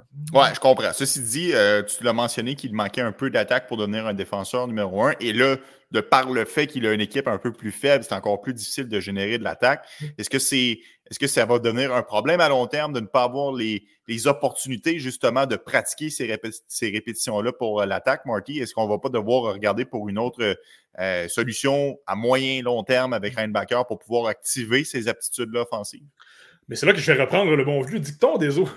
C'est pas sur hockey. L'important, c'est pas sur hockey DB, c'est ce que tu regardes sur la patinoire. Donc, s'il obtient un peu moins de points, mais que au point de vue de. Sur le plan du système de jeu, il, montre de l'attaque, il montre qu'il a faim, qu'il veut créer de l'attaque et tout ça, qu'il est capable de créer des chances de marquer, mais que pour une raison ou une autre, ça ne fonctionne pas parce que au, lieu d'avoir une rondelle devant dans le filet, ben, le joueur fend l'air, euh, euh, rate complètement son tir, le joueur est mal, mal positionné, tout ça, ben, je pense que ça va être quand même positif. Puis, tu sais, il va y avoir d'autres occasions, David Reinbacher, de, de, montrer son talent offensif, de montrer sa progression. Euh, il va y avoir le. Supposons que la saison se termine, ben, la saison en Europe se termine plus, euh, plus rapidement. Je viens de te parler qu'il n'y a pas nécessairement une bonne équipe parce qu'on pourrait le voir à Laval vers la fin de la campagne, disputer environ 7 ou 8 rencontres. Euh, et là, peut-être potentiellement disputer des séries éliminatoires, ça c'est possible. Est-ce qu'on pourrait le voir avec l'Autriche au championnat mondial? On l'a vu l'an dernier, il a été capable de jouer. Donc, mhm. Euh, c'est une autre occasion, ça, où il pourrait montrer sa progression, montrer son attaque et tout ça. Mais c'est ça. La réponse est un peu dommage à dire, mais c'est ça si, ce qu'on voit sur la glace est très bien, mais que ça se reflète moins sur la, feuille de pointage, mais c'est pas grave. Ben euh, le, principal est là. Ouais, c'est ça, on s'en fout ultimement. Là. Je regarde pas du tout le classement, puis je suis pas, pas un chandail de Cloton dans, dans, ma chambre. Fait que ça me dérange pas bien, bien si les mm-hmm. résultats sont pas là au final. L'important, c'est le processus, bien évidemment, dans le cas de David Reinbacher. Euh, bon, Marty, ça fait le tour pour les espoirs du Canadien. Cela dit, ce podcast est loin d'être terminé.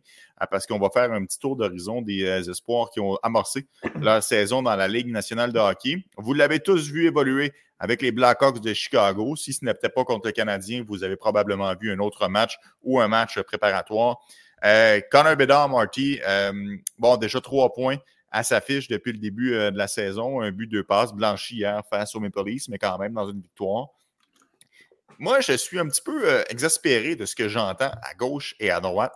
Euh, hier, lors d'une tribune téléphonique, les gens appelaient pour mentionner que Connor Bedard, finalement, il n'est pas si bon que ça, puis il n'est pas assez gros, puis il ne sera pas capable de dominer dans la Ligue nationale. Puis finalement, c'est, il y a encore les médias qui ont, euh, qui ont explosé les attentes, mais que c'est un nouveau Alexis Lafrenière, que c'est un nouveau Nolan Patrick, c'est un nouveau. Puis moi, Marty, ça me, fait, ça me fait lever le poil sur les bras parce que Connor Bedard est vraiment, vraiment un talent exceptionnel je, ne comprends pas qu'est-ce qu'on veut de plus que déjà trois points. Euh, puis au-delà des points, regardez le nombre de lancers qu'il prend, regardez le nombre de fois qu'il est en contrôle de la rondelle. Marty, es-tu satisfait du début de saison, du début de carrière de Connor Bedard ou t'en voudrais toi aussi un peu plus? Ben, je vais commencer en te disant ceci, désolé. Là. Je regarde le classement des pointeurs euh, chez les recrues dans la LNH. Tu as Logan Cooley qui est en tête avec trois points en deux matchs et à égalité parce qu'il y, y, a deux matchs de plus. Là. Euh, Connor Bedard. ouais, ouais, mais attends, Marty. Les statistiques, ça fait pas foi de tout. Là. Ça fait pas foi de tout. Ça, tu as, entièrement raison. Je suis en train de me contredire comparativement à ce que je viens de dire il y a cinq minutes. Mais euh, dans le cas de Connor Bellard, tout, tout, ce que je veux dire, c'est premièrement, il a obtenu trois points ses trois premiers matchs. Et tu le vois sur la patinoire au niveau offensif. Il apporte de la dynamique. Tu le vois à quel point il est créatif. Il y a déjà de la vitesse. C'est déjà quelqu'un qui n'a pas peur de défier les défenseurs. Tu sais, l'une de ses grosses qualités, c'est d'être capable de tourner ses hanches extrêmement rapidement mais à haute vitesse, en ayant un très bon cerveau et en est capable de vendre plein d'informations. Écoute, j'ai regardé le match contre les Leafs hier, puis il y a une séquence à un moment donné, c'est ça, je pense que c'est le. Je pense c'est Jason Dickinson qui est à sa droite. Euh, il vend tout le monde qu'il va euh, passer, qu'il y a une très belle occasion. Finalement, décoche un bon lancer. C'est extrêmement imprévisible. C'est quand même une bonne occasion pour euh, tenter de déjouer le gardien de but des Maple Leafs de Toronto. Donc, tu sais, c'est ça, c'est des gestes qui ne s'apprennent pas. il ne faut, pas, faut pas oublier non plus qu'il a 18 ans, qu'il est plus petit un peu. Et malgré ça, moi, je trouve que sur le plan physique, c'est positif. Là, je le vois devant des Austin Matthews, des, des William Nylander, des, des John Tavares, et il y a des lacunes sur certains points, mais certainement pas sur le plan physique. Moi, je pense qu'il est correct. Il est capable de s'en sortir. C'est pas comme si tu le poussais et il tombait par terre, puis là, ben, c'était compliqué. Là. Moi, je trouve qu'il est exactement à sa place et au niveau offensif tu vois qu'il est capable de créer de la dynamite. écoute, je regarde le commentaire de, Pierre-Luc Lapointe et Vézina également. Là. Ça, c'est un autre aspect. Il n'est pas très bien entouré. Par moments, je le vois qu'il crée énormément de chances de marquer. Il tricote, il est capable de se libérer ou de libérer euh, une place pour un autre joueur. Puis là, ben, il se retrouve avec. J'ai absolument rien contre ce joueur-là, mais Là, il se retrouve avec Andreas Athanasiou, qui est davantage un joueur de vitesse qu'un joueur de- de- de- de- d'habileté. Là, là, lui, il remet la rondelle, puis au lieu d'obtenir un but ou une aide, honnêtement, dans le match contre les Leafs, il a été blanchi. C'est son premier match où il n'a pas obtenu de points, mais il aurait encore pu en obtenir un ou deux tellement il a. Ah, il aurait pu avoir deux buts. Là. Mhm. Il y a eu deux excellentes chances de marquer dans ce match-là. Exactement. Donc, tu sais, je pense qu'il faut. Je pense que là, les gens ont peut-être des attentes un petit peu trop élevées. Puis il y a un aspect que j'ai. Et j'ai lu ça ce matin. Je trouve ça quand même intéressant. Euh, tu sais, le côté attention médiatique, le côté qu'il y a peut-être un peu trop de distraction autour de lui. Je suis convaincu qu'il est extrêmement concentré. C'est un, c'est un vrai professionnel, même à 18 ans. On l'écoute souvent parler dans les médias. On voit comment il se, il se prépare. Il reste extrêmement longtemps après les entraînements et tout ça pour travailler sur, sur les détails de son jeu et tout ça. Mais il y a un aspect qu'on ne considère pas. Il a disputé quatre matchs des eaux. Contre les Penguins de Pittsburgh, en levée de rideau de la saison contre Sidney Crosby. Contre les Browns de Boston à Boston. Contre les Canadiens de Montréal à Montréal. Le samedi soir, donc, avec Hockey Night in Canada. Et contre les Maple Leafs à Toronto. Je ne sais pas si tu me vois venir, là. Quatre gros marchés de hockey. Quatre, quatre marchés où tu as énormément de pression. Tout le monde te parle. Tout le monde t'apporte de l'attention et tout ça. Lorsqu'on va le voir dans un match à Columbus, par exemple, ou à Anaheim, ou à- en Arizona, peut-être que ça va commencer à diminuer un peu. Il va pouvoir se concentrer davantage sur son jeu. Euh, va pouvoir davantage créer. Il va y avoir des équipes moins bonnes aussi. Là, quand- à- Ouais. les Canadiens, mais sinon, c'était quand même trois bonnes équipes qu'il a affrontées là, euh, contre d'excellents. Puis, il ne faut pas oublier ça, c'est le premier joueur de centre. Donc, il se retrouve contre Austin Matthews, contre John Tavares, contre C'est euh, Crosby. Sidney Crosby. Ah oui. Ça fait en sorte, moi j'ai remarqué contre les Pingouins, là, défensivement, Crosby, entre, en bon français, le mettait dans sa petite poche de temps à autre. Donc, tu sais, ça c'est un aspect à considérer aussi. Donc, tu sais, quatre matchs, quatre matchs avec beaucoup d'attention et quatre matchs contre des joueurs, même, même les Canadiens, tu sais, Nick Suzuki, c'est un excellent joueur défensif, donc c'est pas nécessairement des matchs qui étaient très évidents pour Connor Bedard à se Ouais. démarquer. Euh, puis, je le répète, 3 points, 4 matchs, c'est très bien. Il a montré beaucoup, beaucoup de, de chances de marquer, mais. Attendons un peu, simplement 4 matchs. tu sais. Pour les, pour les matchs, euh, ça, je l'avais remarqué, le calendrier, puis ça se termine pas, Marty, hein, parce que les prochains, c'est Colorado, jeudi. On fait le, le- le match d'ouverture contre les Golden Knights de Vegas, les champions en titre. Après ça, on réaffronte les Bruins et on retourne affronter les Golden Knights encore avant finalement d'affronter les Coyotes de l'Arizona. Donc, clairement, c'est c'est pas un hasard. Toute la Ligue nationale est prévue et on pensait leur affaire. Je suis pas mal sûr que n'importe qui qui affronte. Tu les Blue Jackets auraient gagné le premier choix. Les Blue Jackets auraient commencé leur saison contre les Penguins de Pittsburgh. On voulait faire clairement un Bedard Crosby. Après ça, les gros marchés, parce qu'on veut l'attention médiatique. On veut faire parler de nous parce que la Ligue nationale, la réalité, c'est qu'on se bat contre les séries du baseball. On se bat contre la NFL. On se bat contre des gros marchés de sport, la NBA qui est sur le point de recommencer. On veut faire parler de nous. Donc, ça, c'est sûr et certain que l'attention médiatique allait être plus là en affrontant Boston, en affrontant les Hurricanes ou qu'en affrontant une autre formation, peu importe. Donc, ça, c'est sûr. Cela dit, je reviens sur le commentaire de, de Pierre-Luc un peu plus tôt. C'est vrai qu'il n'est pas bien entouré. Et c'est vrai aussi, Marty, que ça fait en sorte que les, les adversaires mettront tous leurs œufs dans le même panier pour mettre leur attention sur lui. Mais malgré ça, il obtient une dizaine de lancers, pas nécessairement qu'il touche la cible, mais une dizaine de tentatives de lancer par match.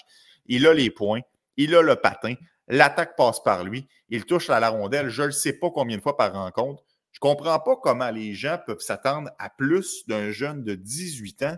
C'est une évidence que c'est une méga vedette. Il y a quelqu'un qui disait que Jake Evans était meilleur que Connor Bedard, puis j'ai failli prendre le champ avec ma voiture, moi, puis je te le dis vrai, là, ce que je te dis là. là. Ouais, mais là, ça, ça c'est peut-être un peu euh, c'est peut-être un peu poussé, là. Puis tu sais, c'est drôle, tu, tu parlais, puis je réfléchissais. Là, contre les là, je me souviens d'une séquence, à un moment donné, il se retrouve, je pense, dans l'avantage numérique, où, en tout cas, il se retrouve à la pointe, puis c'est flagrant. là, les Maple Leafs ont mis deux joueurs sur lui. Euh, il tentait de manœuvrer de toutes sortes de façons. Là, c'était pas un manque de vou- de- de- d'effort, c'était pas un manque qui voulait. C'était pas une question qu'il voulait pas s'en sortir. Et il tentait de, il tentait de sortir de toutes sortes de façons. Il a fini par perdre la rondelle parce que la pression était beaucoup trop intense. Si t'es les Maple Leafs de Toronto, est-ce que tu veux surveiller Ryan Donato? J'ai un gros respect pour Ryan Donato, c'est quelqu'un qui travaille très bien, mais Mais on comprend.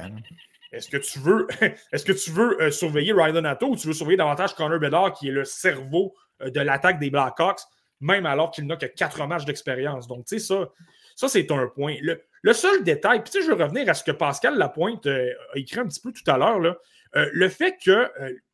puis c'est un peu indirect, là, mais tu sais, il parle, parle du fait de, de s'entêter à placer Lucas Reichel sur un autre trio.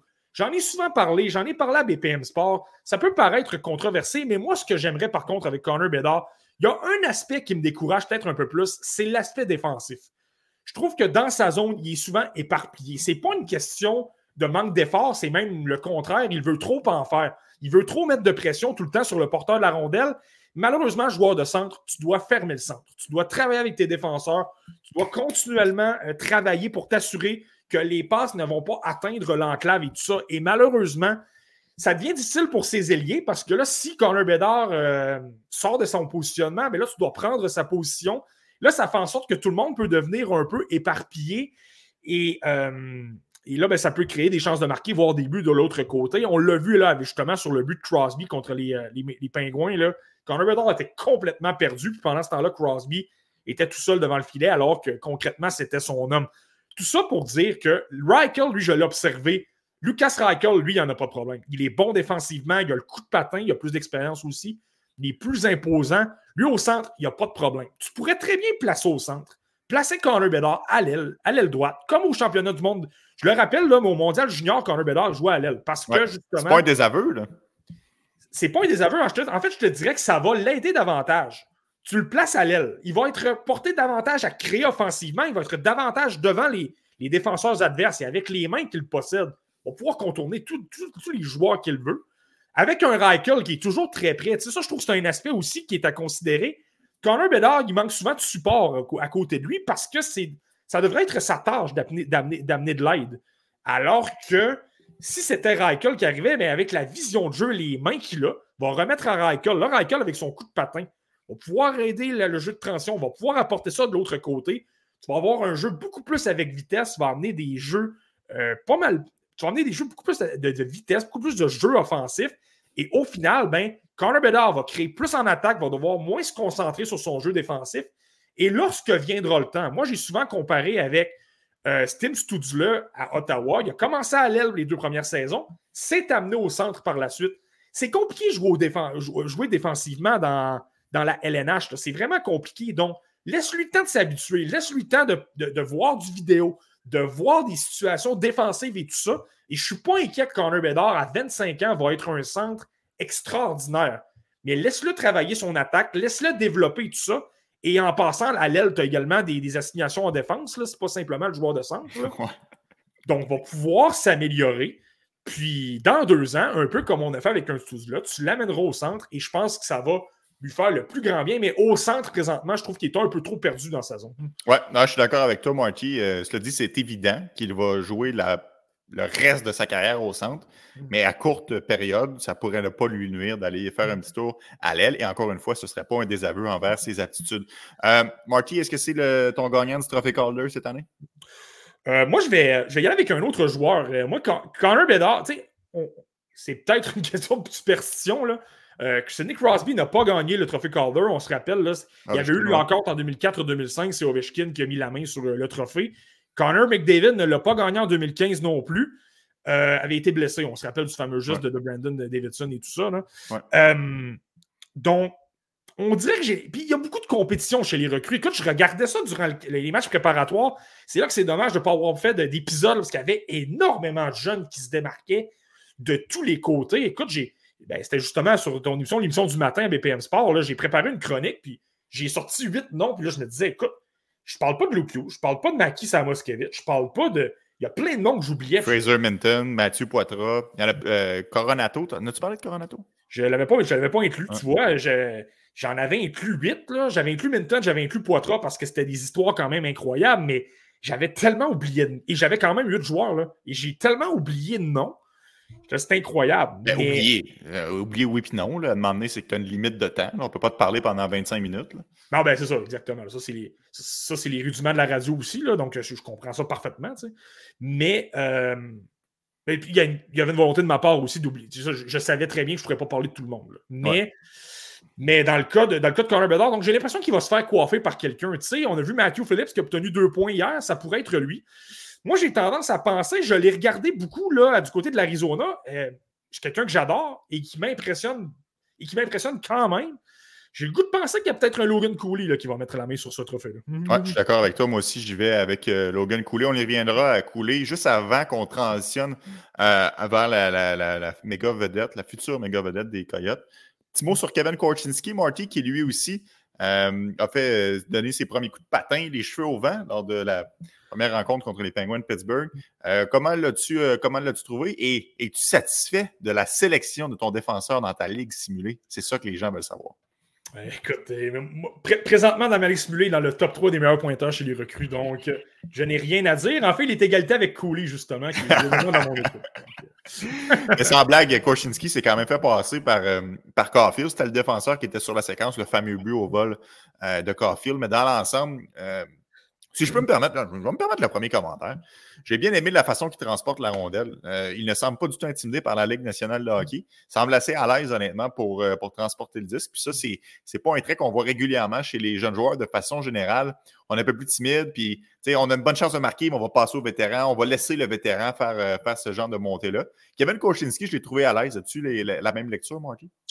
Ouais, ben en fait, le côté positif que je vais dire par rapport à Kevin Korchinski, c'est qu'on a vu le même défenseur que dans la WHL, mais dans la LNH, donc contre des joueurs de très grande qualité et des, joueurs plus gros, plus rapides, plus intenses, euh, qui savent mieux se positionner. Donc, ça, c'est extrêmement positif. Tu l'as bien mentionné, Deso, moi, ce que j'ai trouvé intéressant, dès le premier match préparatoire que je l'ai vu disputer, sa mobilité est déjà au rendez-vous. C'est déjà quelqu'un qui a un calme, c'est déjà quelqu'un qui a une confiance de transporter la rondelle, de vouloir défier les défenseurs adverses et là, de créer des chances de marquer. Et lorsque Kevin Korchinski débarque en zone adverse, mais là, ça devient une menace. Quelqu'un d'extrêmement mobile, quelqu'un qui va justement bouger les lignes de passe, va être capable d'ouvrir des lignes de tir et tout ça. Euh, ça devient super intéressant. Là, c'est pas que c'était le point du siècle, mais son, euh, son aide contre les Maple Leafs hier, ben, transporte la rondelle, fait une passe arrière en avantage numérique. Puis ben, ça va mener finalement au but euh, de Tyler Johnson sur une passe d'Athanasio. Donc, tu sais, ça ment pas. Ça, ça ment pas. Je te dirais la confiance qu'il montre. Puis le fait qu'il soit confiant, ça veut dire qu'il va vouloir tenter davantage de jeu, va vouloir prendre de la confiance un peu. Et ce qu'on oublie aussi, c'est que les, Blackhawks, on l'a un peu mentionné, ils n'ont pas une très grosse formation. Ben, ils jouent sur la deuxième paire avec Connor Murphy. Donc, je te prends l'exemple des Maple Leafs. Là, ils étaient régulièrement euh, confrontés à euh, John Tavares à Austin Matthews, à William Nylander. Donc, tu sais, c'est pas comme s'il affrontait des joueurs de deuxième ordre. Il doit se démarquer contre des joueurs de première, de, très haute qualité dans la LNH. Donc, de le faire contre ces trios-là, c'est impressionnant. Cependant, dans la WHL, Korchinski avait des problèmes défensifs. Souvent, sa lecture de jeu n'était pas bonne. Il devenait un peu éparpillé lorsque ça se mettait à tourner. Il devenait un peu dans la lune, si on veut. Ben, Là, c'est le gros problème. C'est pourquoi euh, il y a eu beaucoup de matchs avec des différentiels négatifs. C'est pourquoi son temps de jeu a diminué un peu euh, contre les Leafs. C'est que ça. Le nouveau défensif, il y a du peaufinage. Je l'ai mentionné. Caulfield l'a contourné rapidement, euh, facilement. Donc, tu sais, le, côté d'être un peu plus consciencieux dans sa zone, le fait d'être un peu plus alerte, de mieux comprendre quel joueur il doit couvrir et tout ça, je pense que ça fait partie de son apprentissage, mais on le répète, un défenseur qui évolue à 19 ans dans la LNH, c'est déjà très compliqué, même si tu es sur une troisième paire. Là, affronte des Tavares, des Nylander, des Austin Matthews, des Yannick Suzuki. Donc, ça devient plus. Donc, c'est un peu normal que ce soit plus compliqué. Je pense qu'avec l'expérience, en travaillant avec un vétéran comme Connor Murphy, qui a quand même 30 ans, qui est un bon défenseur défensif, là, je pense que ça va l'aider. Mais le côté offensif, c'est très, très, très bien de voir ça. Ouais, puis ne sous-estimons pas aussi. Euh, Luke Richardson, il n'est pas fou, là, puis il le sait que son équipe est en développement. Donc, euh, ce n'est pas après un revirement qu'il va clouer au banc le Kevin Korchinski. Pourra progresser, pourra apprendre de ces erreurs-là et il aura un beau futur dans la Ligue nationale de hockey. Euh, Marty, on retourne à Logan Cooley. Je suis d'accord avec toi. Euh, moi aussi, j'anticipe le trophée Calder. Euh, pour, euh, pour couler. Euh, l'année dernière, j'avais eu raison avec Matthew Beniers, donc je, leur souligne au passage. donc, félicitations pour ça, bravo, je me félicite. c'est une petite blague, évidemment. Logan Cooley, Marty, j'ai l'impression que les Coyotes, en fait, c'est toi qui m'avais déjà mis la puce à l'oreille il y a quelques semaines. Les Coyotes vont avoir une bonne saison. Tu les as mis en séries éliminatoires. Je te rejoins. Je pense que ça va être le cas. J'ai l'impression que on prend ce pas-là de l'avant cette année. Je le souhaite à mon, ami André Tourigny, honnêtement. Quelle bonne personne, il le mérite. Et je pense que Logan Cooley va être au cœur de ces succès-là. Il va être capable vraiment de se démarquer et il va, il va mériter d'obtenir l'obtention du trophée Calder. Ouais, ben non, t'as as raison, désolé. Oh, ok, excuse-moi, tu as perdu ton, euh, ton microphone. Tu peux, le, tu peux essayer de le rebrancher parce que là, je t'entends à travers euh, ton euh, ordinateur. Puis, veux, veux pas, le trophée Calder aussi, c'est toujours important d'avoir des séquences un peu qui marquent les esprits. Oui, c'est sûr que les Moritz Sider de ce monde sont capables d'aller chercher les trophées Calder, puis sont capables de se démarquer sans être les plus flashy sur la patinoire. Mais ça aide, ça aide quand même de faire les bulletins de nouvelles, puis qu'on parle de toi, surtout dans un petit marché comme l'Arizona, qui n'est pas le plus grand des marchés, qui a le plus d'attention. Je pense que Cooley, tout le monde se souvient de son but en Australie lorsqu'il a fait le spinorama devant le filet. C'est le genre de séquence qui pourrait lui permettre d'avoir un peu plus d'attention sur lui et d'obtenir quelques votes. Veux-tu faire un autre test, Marty? Ouais, ben là, j'ai un petit problème technique, je te dis, avec mon micro. J'ai tendu de jouer avec mon fil et là, on dit que ça ne veut pas revenir au niveau des, des, configurations habituelles. Là. Ouais. Mais euh, ben, je, peux enchaîner pareil euh, quand même. C'est sûr que le, son est moins bon. Là, mais, euh, ouais, on t'entend, on t'entend pas super bien, mais on t'entend. Tu peux, tu, peux, tu peux continuer. Ouais, c'est ça. Mais dans le cas de Logan Cooley, moi, ce qui m'impressionne quand même, c'est son. Évidemment, le jeu offensif, on le sait à quel point il a des créativités incroyables. On le sait qu'il travaille quand même fort aussi, capable d'appliquer beaucoup d'échecs avant. Donc, une très grosse intensité. Ça, il n'y a, pas de problème nécessairement dans son cas. C'est quand même assez bien. moi, le côté que j'avais hâte de voir, moi, le côté c'est pourquoi j'ai changé d'idée. C'était pas nécessairement mon choix pour le quart d'heure il y a deux semaines, mais j'ai changé un peu mon fusil d'épaule parce que je pensais qu'au niveau physique, ce serait plus compliqué. Je pensais qu'il se ferait bousculer beaucoup, qu'il serait pas mal plus le, euh, par terre. Il perdrait énormément de rondelles il en perd quand même.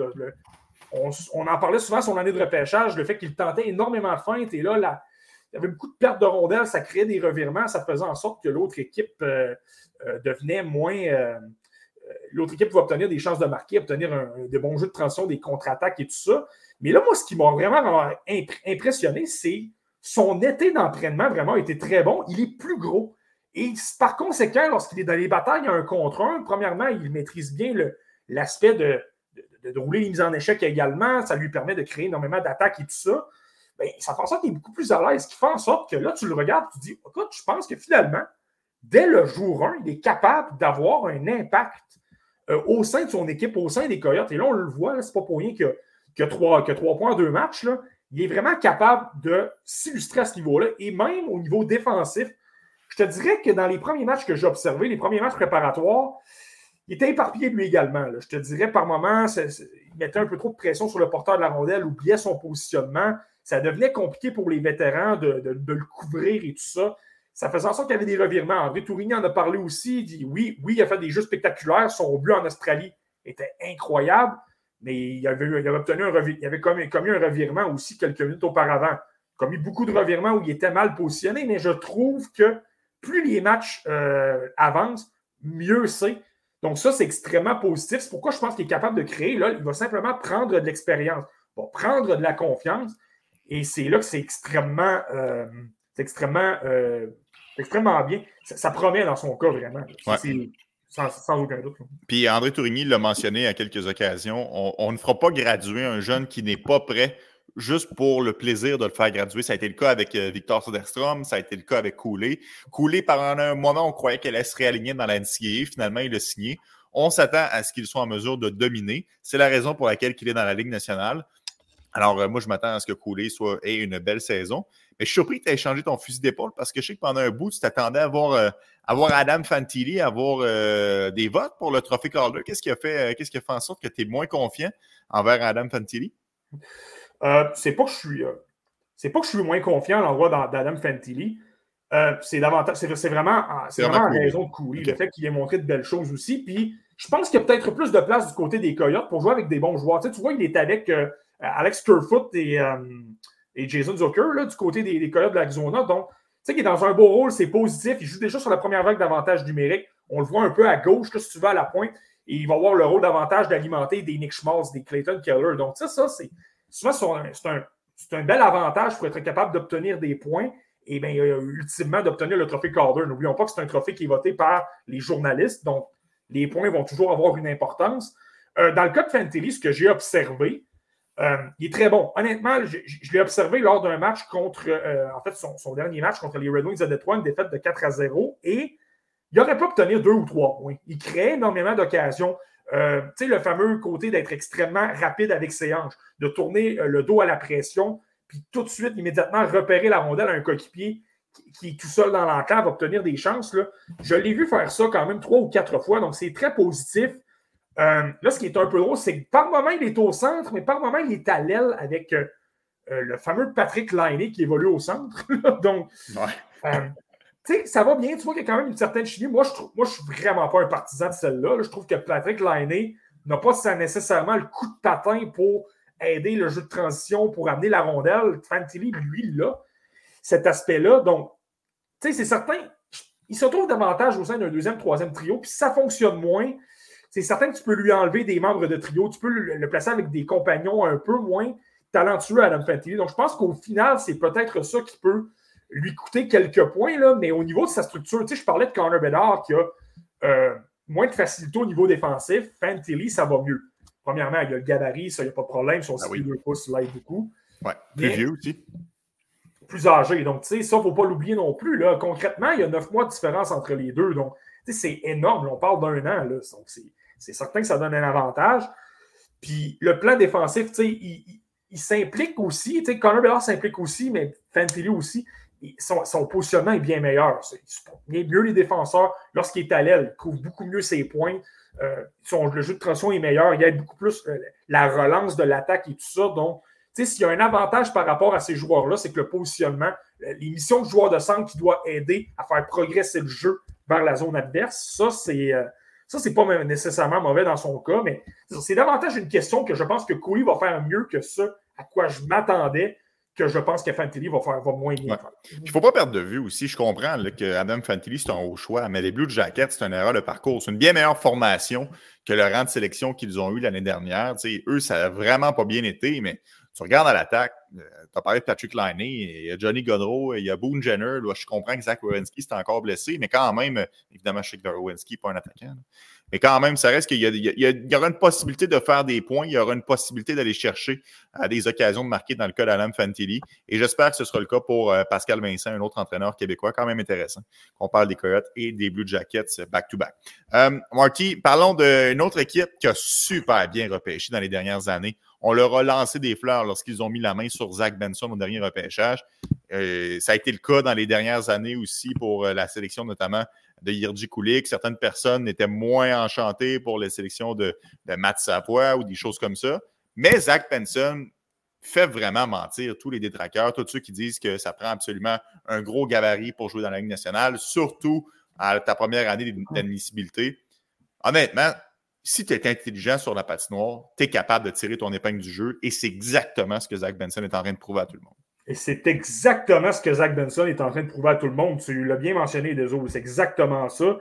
Ce que je trouve intéressant avec Zach Benson, c'est même moi, il m'a surpris. Tu sais, c'est quelqu'un que j'ai vanté énormément l'an dernier, que j'avais quatrième. Je l'avais devant Madej Mishkov. C'est dire à quel point je l'aimais beaucoup, que je croyais en lui, que j'étais confiant par rapport à sa capacité d'être bon dans le jeu physique parce que je le disais souvent, il joue toujours la tête haute, donc il prend toujours son information. Tu sais, l'aspect de rouler les mises en échec, mais il l'a très bien parce qu'aussitôt que tu veux le frapper, il va se. Il va tourner le dos, va, va se- va être beaucoup plus solide sur ses jambes. Premièrement, il y, a un, il y a un centre de gravité qui est bas, qui est beaucoup plus solide qu'on le pense. Puis ben, au final, ça va vraiment l'aider. Puis ce qui m'en pas, c'est drôle, drôle. Cet après-midi, je regardais les commentaires de Don Granato, l'entraîneur-chef des Sabres, sur Benson. Puis là, il mentionnait la clé, je pense, dans son cas. Il dit oui, il se démarque offensivement. Oui, il a des habiletés incroyables. Incroyables. Oui, c'est quelqu'un qui a une bonne vision de jeu, capable d'aller devant le filet et tout ça. Mais la raison pour laquelle on le garde, la raison pour laquelle il est à Buffalo, qu'il obtient son neuf matchs, on verra après les neuf rencontres. Moi, je trouve que ça se passe bien jusqu'à maintenant, mais c'est le fait que défensivement, il est très bon. Il met la pression au bon moment. C'est quelqu'un qui est intense, donc toujours le premier à mettre de l'échec avant, tenter de couper des jeux et tout ça. Euh, c'est pas parfait par moment. Il peut être un peu trop agressif, puis il peut se laisser déporter, mais c'est normal, il a 18 ans.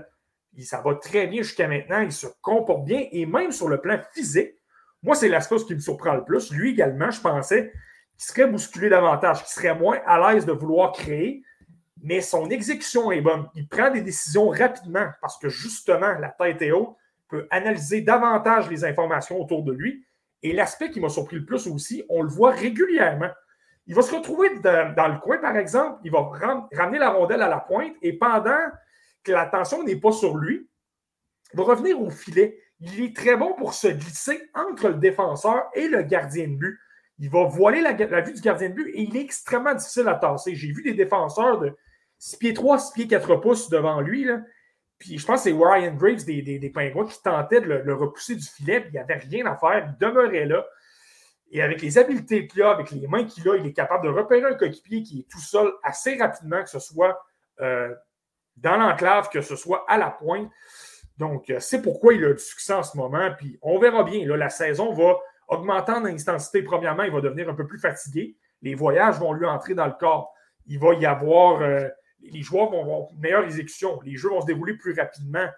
Mais, je te dirais, pour l'instant, ça se passe extrêmement bien, je te dirais. Sa place est dans la LNH. Puis comme, ça, comme il s'implique, comme il a une bonne, de bonnes habiletés, ben, au niveau des points, au niveau de l'attaque, il est à sa place, là, vraiment. Oui, puis les Sabres, les résultats sont peut-être pas encore là euh, depuis le début de la saison régulière. Moi, j'avais de très hautes attentes. J'y crois encore. Je les ai mis deuxième dans la division euh, Atlantique. J'y crois. Je pense que les Sabres vont être en mesure de se replacer. Je pense que Zach Benson va être euh, une partie de la solution. Euh, Pierre, euh, Pierre-Luc mentionne que ça lui rappelle Mitch Marner. Aimes-tu la, comparaison, Marky? Euh, ouais, ben, sur le plan offensif, c'est clair, justement, l'aspect vision de jeu, l'aspect de jouer extrêmement rapidement, euh, d'avoir un peu du feu dans les yeux aussi, d'appliquer énormément de pression et tout ça. Moi, il m'impressionne encore davantage, comme je te le dis, je pense que c'est vraiment sur le plan physique. N'oubliez pas que Benson a 18 ans alors que Marner a commencé à 19 ans dans la, dans la Ligue nationale de hockey. Donc, ça, c'est l'aspect qui est intéressant également dans le cas de, de Benson, c'est que sur le plan physique, il se comporte encore mieux. Il a davantage d'instinct pour justement rouler les mises en échec et faire en sorte que, ben, au lieu de se faire frapper et de devenir une, une nuisance pour son équipe, ben, il est capable de faire circuler la rondelle et d'amener de l'attaque. Ça, c'est ce qui est vraiment intéressant. Bon, Marky, j'ai vanté euh, les mérites des Sabres pour le repêchage. Une équipe, honnêtement, qui a bien fait, surtout au niveau des défenseurs dans les dernières années, c'est les Dogs d'Anaheim. Évidemment, on peut penser à Noah Warren, Tristan Luneau, qui nous viennent immédiatement en tête. Olen Zellweger, on revient il y a quelques années. Mais Pavel Mintukov aussi est un excellent choix des Ducks dans les euh, dernières saisons. Il a obtenu son premier point dans la Grande Ligue. Euh, qui est quand même un, un, joueur qui avait été repêché assez haut au repêchage de dixième. Moi, je m'attendais à ce qu'il soit repêché un peu plus bas. Mais finalement, euh, à dixième, ça s'avère être une bonne sélection. Qu'est-ce que tu as pensé, euh, qu'est-ce que pensé du défenseur? Je suis vraiment impressionné. Ben, premièrement, je m'attendais à ce qu'il se taille une place. La défense des Ducks d'Anaheim n'est pas très euh, talentueuse. Donc, ça, je pense que ça, je pense que ça, le, ça, je pense lui donnait un avantage aussi, même s'il est gaucher, même si tu as des Owen Zellweger, des Tyson Hines des, et des gars comme ça, ben, je pense qu'il partait avec une longueur d'avance. Il y a le gabarit, il y a la vitesse et tout ça. Donc, je ne suis pas surpris que ce soit taillé une place. Mais de voir à quel point il est calme, moi, c'est ce qui m'impressionne, un peu comme Korchinski tout à l'heure. C'est son deuxième match simplement dans la LNH et il est extrêmement calme avec la rondelle. Sa prise de décision est rapide, qui fait en sorte, honnêtement, il garde la rondelle à peu près une seconde. Il sait déjà qu'est-ce qu'il doit accomplir. Il est déjà capable de repérer un coéquipier. Comme les, les joueurs adverses ne, s'y attendent pas, ben, tu as davantage de chances d'avoir, euh, d'avoir des joueurs qui sont libres, d'obtenir des chances de marquer. Donc, tu sais, autant à force égale, autant en avantage numérique, ça devient un avantage pour, euh, pour, pour bouger les lignes de passe, pour trouver des joueurs qui sont libres, créer énormément d'attaques. Et l'aspect qui me renverse encore plus, c'est que je suis retourné voir mes vieilles notes du repêchage 2022. Je rappelle que Mitukov, je l'avais peut-être un peu bon. Je l'avais 17e, là, mais je reconnaissais son talent offensif. Je reconnaissais que dans sa zone, il était quand même bon. Il avait un bon bâton. C'est quelqu'un qui a des avantages numériques. Il savait comment couper euh, l'espace aux, aux, tireurs euh, d'avance. C'est quelqu'un qui était capable de jouer un contre un dans les coins euh, de limiter l'espace et tout ça, il était bon là. Mais il y a un aspect où il était, euh, qui laissait à désirer, c'était euh, sa prise de décision. Par moment, il prenait beaucoup trop de risques. C'était, par exemple, mettait de la pression sur un défenseur en zone adverse, mais il était beaucoup trop agressif, donc il se faisait contourner, ça donnait des surnombres, ça donnait des buts de l'autre côté. À l'époque, c'était avec le Spirit de Saginaw. Là. Donc, tu sais, sur ces aspects-là, là, je me gardais gens et dis, ouais, c'est sûr qu'il est très risqué. Je pense que ça va, ça va s'améliorer, mais je vais quand même me garder une gêne au niveau euh, du, euh, du, classement. Mais là, présentement, Minchukov est très sûr au niveau défensif. Ne, ne tente pas d'en faire trop. Il transporte la rondelle, mais pas de façon excessive. Il en fait juste assez pour être efficace. Je le répète, sa prise de décision est bonne. Il a une excellente première passe. mais il se garde une joint, ne transporte pas trop la rondelle, ne prend pas énormément de risques. Moi, honnêtement, il y a peut-être une séquence où j'ai vu un mauvais jeu de sa part euh, pour une remise, là. Mais pour le reste, ça s'est bien passé. Donc, s'il est capable de montrer que son jeu défensif est solide, ben il va pouvoir simplement se concentrer sur le plan offensif, continuer à prendre de la confiance, continuer à, à vouloir euh, se porter à l'attaque, changer de position, se retrouver dans le filet, tout ça. Puis son but, c'était cette situation-là. On était à 4 contre 4, s'est amené dans le centre de la patinoire, a reçu une, belle- une très belle passe de Jackson Lacombe, qui est un autre défenseur gaucher qui était surveillé. là. Mais c'est ce qui est positif dans le cas de Mitchukov. S'il est capable de continuer euh, là-dessus sur le plan défensif, ben, je suis pas en train de dire que c'est un casse-d'eau trophée Calder, mais il va être à surveiller clairement. Ouais, ouais, puis il a les outils pour être capable de performer. Donc, euh, intéressant pour euh, Pavel Minsukov, Marty. Avant qu'on se laisse, le Canadien va affronter le Wild du Minnesota ce soir. Ton Wild, je te souhaite d'ailleurs un excellent match. J'espère que ça va bien se passer. On aura deux joueurs à surveiller qui vont être intéressants sur la glace. Euh, pour le Wild, Marco Rossi, qui est lui, euh, je suis convaincu que tu fais partie de ceux qui l'attendent quand même depuis plusieurs années. On avait d'autres, des, de très hautes aspirations à l'endroit de Rossi. Ça a été plus long, évidemment. Tout le monde le sait, euh, c'est des situations hors de son contrôle. Il a été, a été blessé, il a été malade, ça n'a pas été facile. Et du côté aussi de Brock Faber, qui, qui va être un joueur à surveiller. Ouais, ça c'est super intéressant. Les partisans au Centre Bell ou même devant votre téléviseur. Donc, surveillez ces deux joueurs-là euh, pour des raisons complètement différentes. Euh, je vais commencer avec Brock Faber, désolé. Euh, Brock Faber pour la simple et bonne raison que présentement, ben, c'est dur, c'est, c'est drôle à dire. là. Il y a simplement quatre matchs d'expérience en saison régulière dans la LNH, mais il est déjà sur la première paire. C'est déjà le défenseur le plus utilisé du Wild parce que Jared Spurgeon est blessé. Ouais. Il s'est blessé dans un match préparatoire contre les Blackhawks de Chicago. Et là, Faber, honnêtement, là, ça fait euh, deux matchs qu'il dispute. Il est excellent. On dirait qu'il a euh, 10 ans d'expérience. Il joue avec Jonas Broy. Là, on a changé les paires, donc euh, il ne demeurera pas avec Brodin, mais les deux premiers matchs, il était avec Brodin. Il est vraiment excellent. Au niveau de sa compréhension de jeu, comment fermer l'espace? Sais, on parlait de Connor Bedard, il y a un match contre Bedard dans les matchs préparatoires. Il avait été excellent, constamment en train de bloquer des tirs, bloquait l'espace. Bedard, ça avait été difficile. Il avait, ben, difficile, il avait obtenu des chances, mais avait été blanchi. Parce que Faber faisait un excellent travail, son bâton était toujours au bon endroit, il coupait toujours les espaces. Tu vois que ce joueur-là, indépendamment du fait que vous irez voir une- sa photo sur HockeyDB, là, c'est un peu un nerd. c'est vrai qu'elle a nurse. Ouais, Il y, a, une vidéo de- de- de- sur le compte Twitter du Wild du Minnesota qui est très drôle, là, où que on s'amuse un peu avec euh, le Goose Boss, dans le fond, de, Philippe Gustafsson. Et c'est un peu un slogan qui revient au Minnesota, comme quoi c'est l'autobus de, de Philippe Gustafsson. Et là, ben, on fait une vidéo où tu as différents joueurs du Wild qui attendent l'autobus, euh, comme si on était à, à l'école primaire. Mais là, tu as Brock Faber qui se fait mettre ses lunettes par sa mère, euh, là. fait, se fait donner son lunch et, et tout ça. Donc, mais tout ça pour dire, c'est un joueur qui est déjà extrêmement intelligent. Le côté peut-être un peu plus négatif dans son cas, habituellement, c'est son jeu défensif. C'est quelqu'un qui, qui garde les choses simples, va amener les rondelles au filet. C'est pas quelqu'un qui est extrêmement créatif, qui passe son temps à, à bouger la rondelle d'un côté, d'un- côté et de l'autre pour être extrêmement imprévisible et tout ça. C'est davantage quelqu'un qui garde les choses simples. Mais là, tu vois déjà deux points, deux matchs. Euh, son premier but, c'était simplement un lancer au filet qui a été. euh, euh, qui a, trouvé une façon de battre le gardien de but. Donc, tu sais, déjà, donc c'est très possible. Donc, je vous dirais, retenez ce nom-là parce qu'il va jouer énormément de minutes. Vous allez le voir beaucoup. C'est quelqu'un qui va être utilisé contre les Cole Caulfield, les Nick Suzuki. Donc, ça, c'est- c'est quand même intéressant. Et Brock Faber était arrivé dans la transaction de Kevin Fiala, qui a quand même bien tourné là, pour le Wild. Ultimement, je trouve que le retour est quand même. C'est Liam Eugren, je pense, le. le- c'est ça, ouais, bah, c'est ça. Eugren et, et Faber pour Fiala. Je trouve que c'est quand même une bonne transaction là, pour, euh, pour l'organisation du Minnesota. Oui, absolument. Donc, c'est ça. Lui va prendre, va vraiment jouer beaucoup ce soir. Donc, lui, surveillez-le. Et dans le cas de Marco Rossi, lui, c'est un cas complètement différent.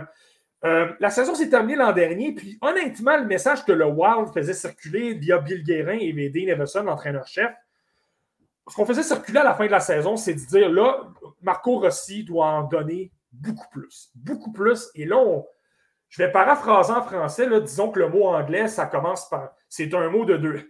C'est une, expression de deux, deux mots. euh, le, le premier Elle a mot commence dit les. Marquis, là. Fais juste le dire. là. on est sur un podcast, on n'est pas, on n'est pas au Parlement. là. Ouais, non, en tout cas, c'est. Je, me garde quand même une joke. Mais en tout cas, essentiellement, ce qu'on voulait dire à Marco Rossi, c'est tu, tu dois t'en foutre un peu plus. Tu dois être un peu plus méchant, un peu plus arrogant, dans, dans le bon sens du genre. Si tu as un adversaire devant toi, tu veux le battre, tu veux lui Ouais. voler la rondelle, tu veux te retrouver au filet, tu veux le marquer le but. de Un cette fuck you attitude, dans le fond. Là. Euh, c'est ça. tu- Exactement. Exactement. Mais donc, Marco Rossi, donc lui, on l'a dit, tu dois te prendre en main, tu dois travailler des choses dans ton jeu. Il a pris les choses à la lettre. Donc, et normalement, lui, c'est un, c'est un Autrichien, donc justement, retourne en Autriche. C'est quelqu'un de très spirituel, retourne souvent dans la chapelle de ta ville natale où il, il relaxe. Il aime beaucoup. euh, quelqu'un- c'est quelqu'un qui est très zen, qui pratique le yoga, des choses comme ça, mais là, il demeure au Minnesota travailler avec l'organisation, travailler sur son coup de patin, travailler avec l'entraîneur pa- de, patinage du Wild, où il a complètement reformé sa façon de patiner. Donc, on a complètement modifié sa technique. Et là, on est arrivé au fait que euh, sa lame de patin ne demeurait pas assez longtemps sur la patinoire, donc perdait de la puissance. Donc là, on a travaillé beaucoup là-dessus.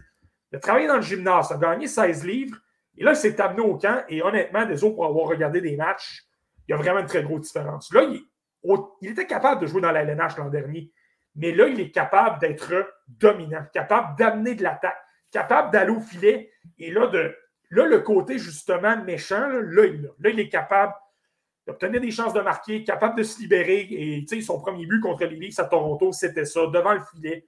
Récupère un retour, a été beaucoup plus hargneux que le défenseur devant lui. Ça lui a permis de marquer. Le but qui a été refusé également dans le premier match, euh, c'était éga- contre les Panthers, c'était également ça. Euh, et là, par la suite, sur son positionnement défensif, le fait qu'il se, comporte bien avec les défenseurs et tout ça, le fait qu'il se replie bien, tout ça, ça a été très bien. Donc, lui aussi, surveillé pour une autre raison. Là, vous allez remarquer qu'il a pris. euh, il y a une bonne progression au niveau physique, une progression au niveau du patin, et bien au niveau de ses qualités offensives, ben, ça ressort un peu plus. Là, ce qui fait en sorte qu'on peut peut-être oublier le mot. Le, le fait que c'est une déception du repêchage, c'est peut-être pas le joueur auquel on, pouvait s'attendre. Puis travailler extrêmement fort. Écoute, petite anecdote comme ça, désolé. Sa sœur s'est mariée cet été, n'est même pas allée au mariage de sa sœur parce qu'il voulait continuer de travailler du côté du Minnesota. Donc, c'est dire à quel point ce joueur-là a une détermination qui est haute. Ouais, mais ça, ça a toujours été sa qualité principale, Marty. le- L'ardeur au travail, la détermination, la persévérance, c'est vraiment un trait de caractère de Marco Rossi. Fait que ça, ça me surprend pas. Quand même surpris qu'il ait, laissé passer le, mariage de sa sœur, mais bon, quand même, j'ai hâte de le voir ce soir en action. Partisan du Canadien à surveiller Brock Faber et euh, Marco Rossi. Puis pendant ce temps-là, Marty, on a une question de PL Lapointe Vizina qui te demande est-ce que Matt Boldy est, blessé longtemps? Parce qu'il ben, il dans son pool, mais tout le monde se demande est-ce que Boldy va revenir rapidement au jeu? Tu dois, le savoir. Ouais, mais dans le fond, Matthew Bobby s'est blessé dans le match contre les Maple Leafs de Toronto. On parle d'une situation qui va être évaluée de semaine en semaine. Habituellement, disons que c'est pas très positif. Euh, je le rappelle, le Wild du Minnesota ce soir joue avec une formation de 19 joueurs, donc 11 attaquants, 6 défenseurs seulement. C'est dire à quel point on est pris à la gorge avec le plafond salarial. On ne peut même pas rappeler personne, du moins à court terme. là. Mais dans le cas de, Boldy, c'est ça, blessé de semaine en semaine. Euh, on va espérer qu'il revienne le plus tôt possible. Mais de ce qu'on entend des échos du côté du Wild, c'est pas nécessairement très euh, euh, positif, là, du moins. Je suis pas en train de dire qu'il va rater quatre mois, mais c'est ça. On parle peut-être de plusieurs semaines d'absence, malheureusement. Et voilà, on avait fait un faux départ. On est reparti pour euh, la quatrième saison du euh, podcast La Relève. On a encore des petits problèmes techniques. Euh, Écoutez, c'est des choses qui arrivent. Mais la bonne nouvelle, c'est qu'on est là-dessus puis qu'on va tenter de réparer ça dans les prochaines semaines pour être en mesure de vous fournir un produit de qualité. J'espère que vous avez quand même apprécié cette version un peu rudimentaire du podcast La Relève. Le contenu y était, le contenu on retravaillera. Mais c'est une bonne chose quand même d'avoir eu la chance de vous reparler cet après-midi. Puis Marty, on va se reparler la semaine prochaine? On se reparle la semaine prochaine sans problème. Mais désolé, là, évidemment, avec notre petite pause, on a peut-être oublié certains sujets, là, mais il ne faut pas oublier l'aspect repêchage non plus. Puis euh, j'ai regardé. La petite pause m'a permis d'écouter énormément d'espoir du repêchage 2023, peut-être. euh, 2024. 2024 plutôt. hein. Euh, beaucoup plus que. Beaucoup plus qu'à pareille date l'an dernier. Disons, je me concentre davantage sur les espoirs de la LNH normalement, mais là, j'ai fait davantage mes devoirs, donc on va avoir un top 10 préliminaire à vous sortir. On va déjà être capable de, de parler des meilleurs espoirs pour ce, cet encamp-là, puis même des autres parfois qui, qui peuvent être surprenants, qui ne sont pas nécessairement dans le top 10, mais qui méritent euh, notre attention aussi. Ouais, ça lance officiellement la saison pour l'aspect repêchage, parce que évidemment, on va surveiller ça avec attention au cours des prochains mois. Ne pas manquer l'épisode la semaine prochaine sur le top 10 préliminaire en vue du repêchage 2000 2024 de la part de Marty. En attendant, j'espère que vous allez passer une belle semaine et je vous dis À la semaine prochaine. Ciao tout le monde.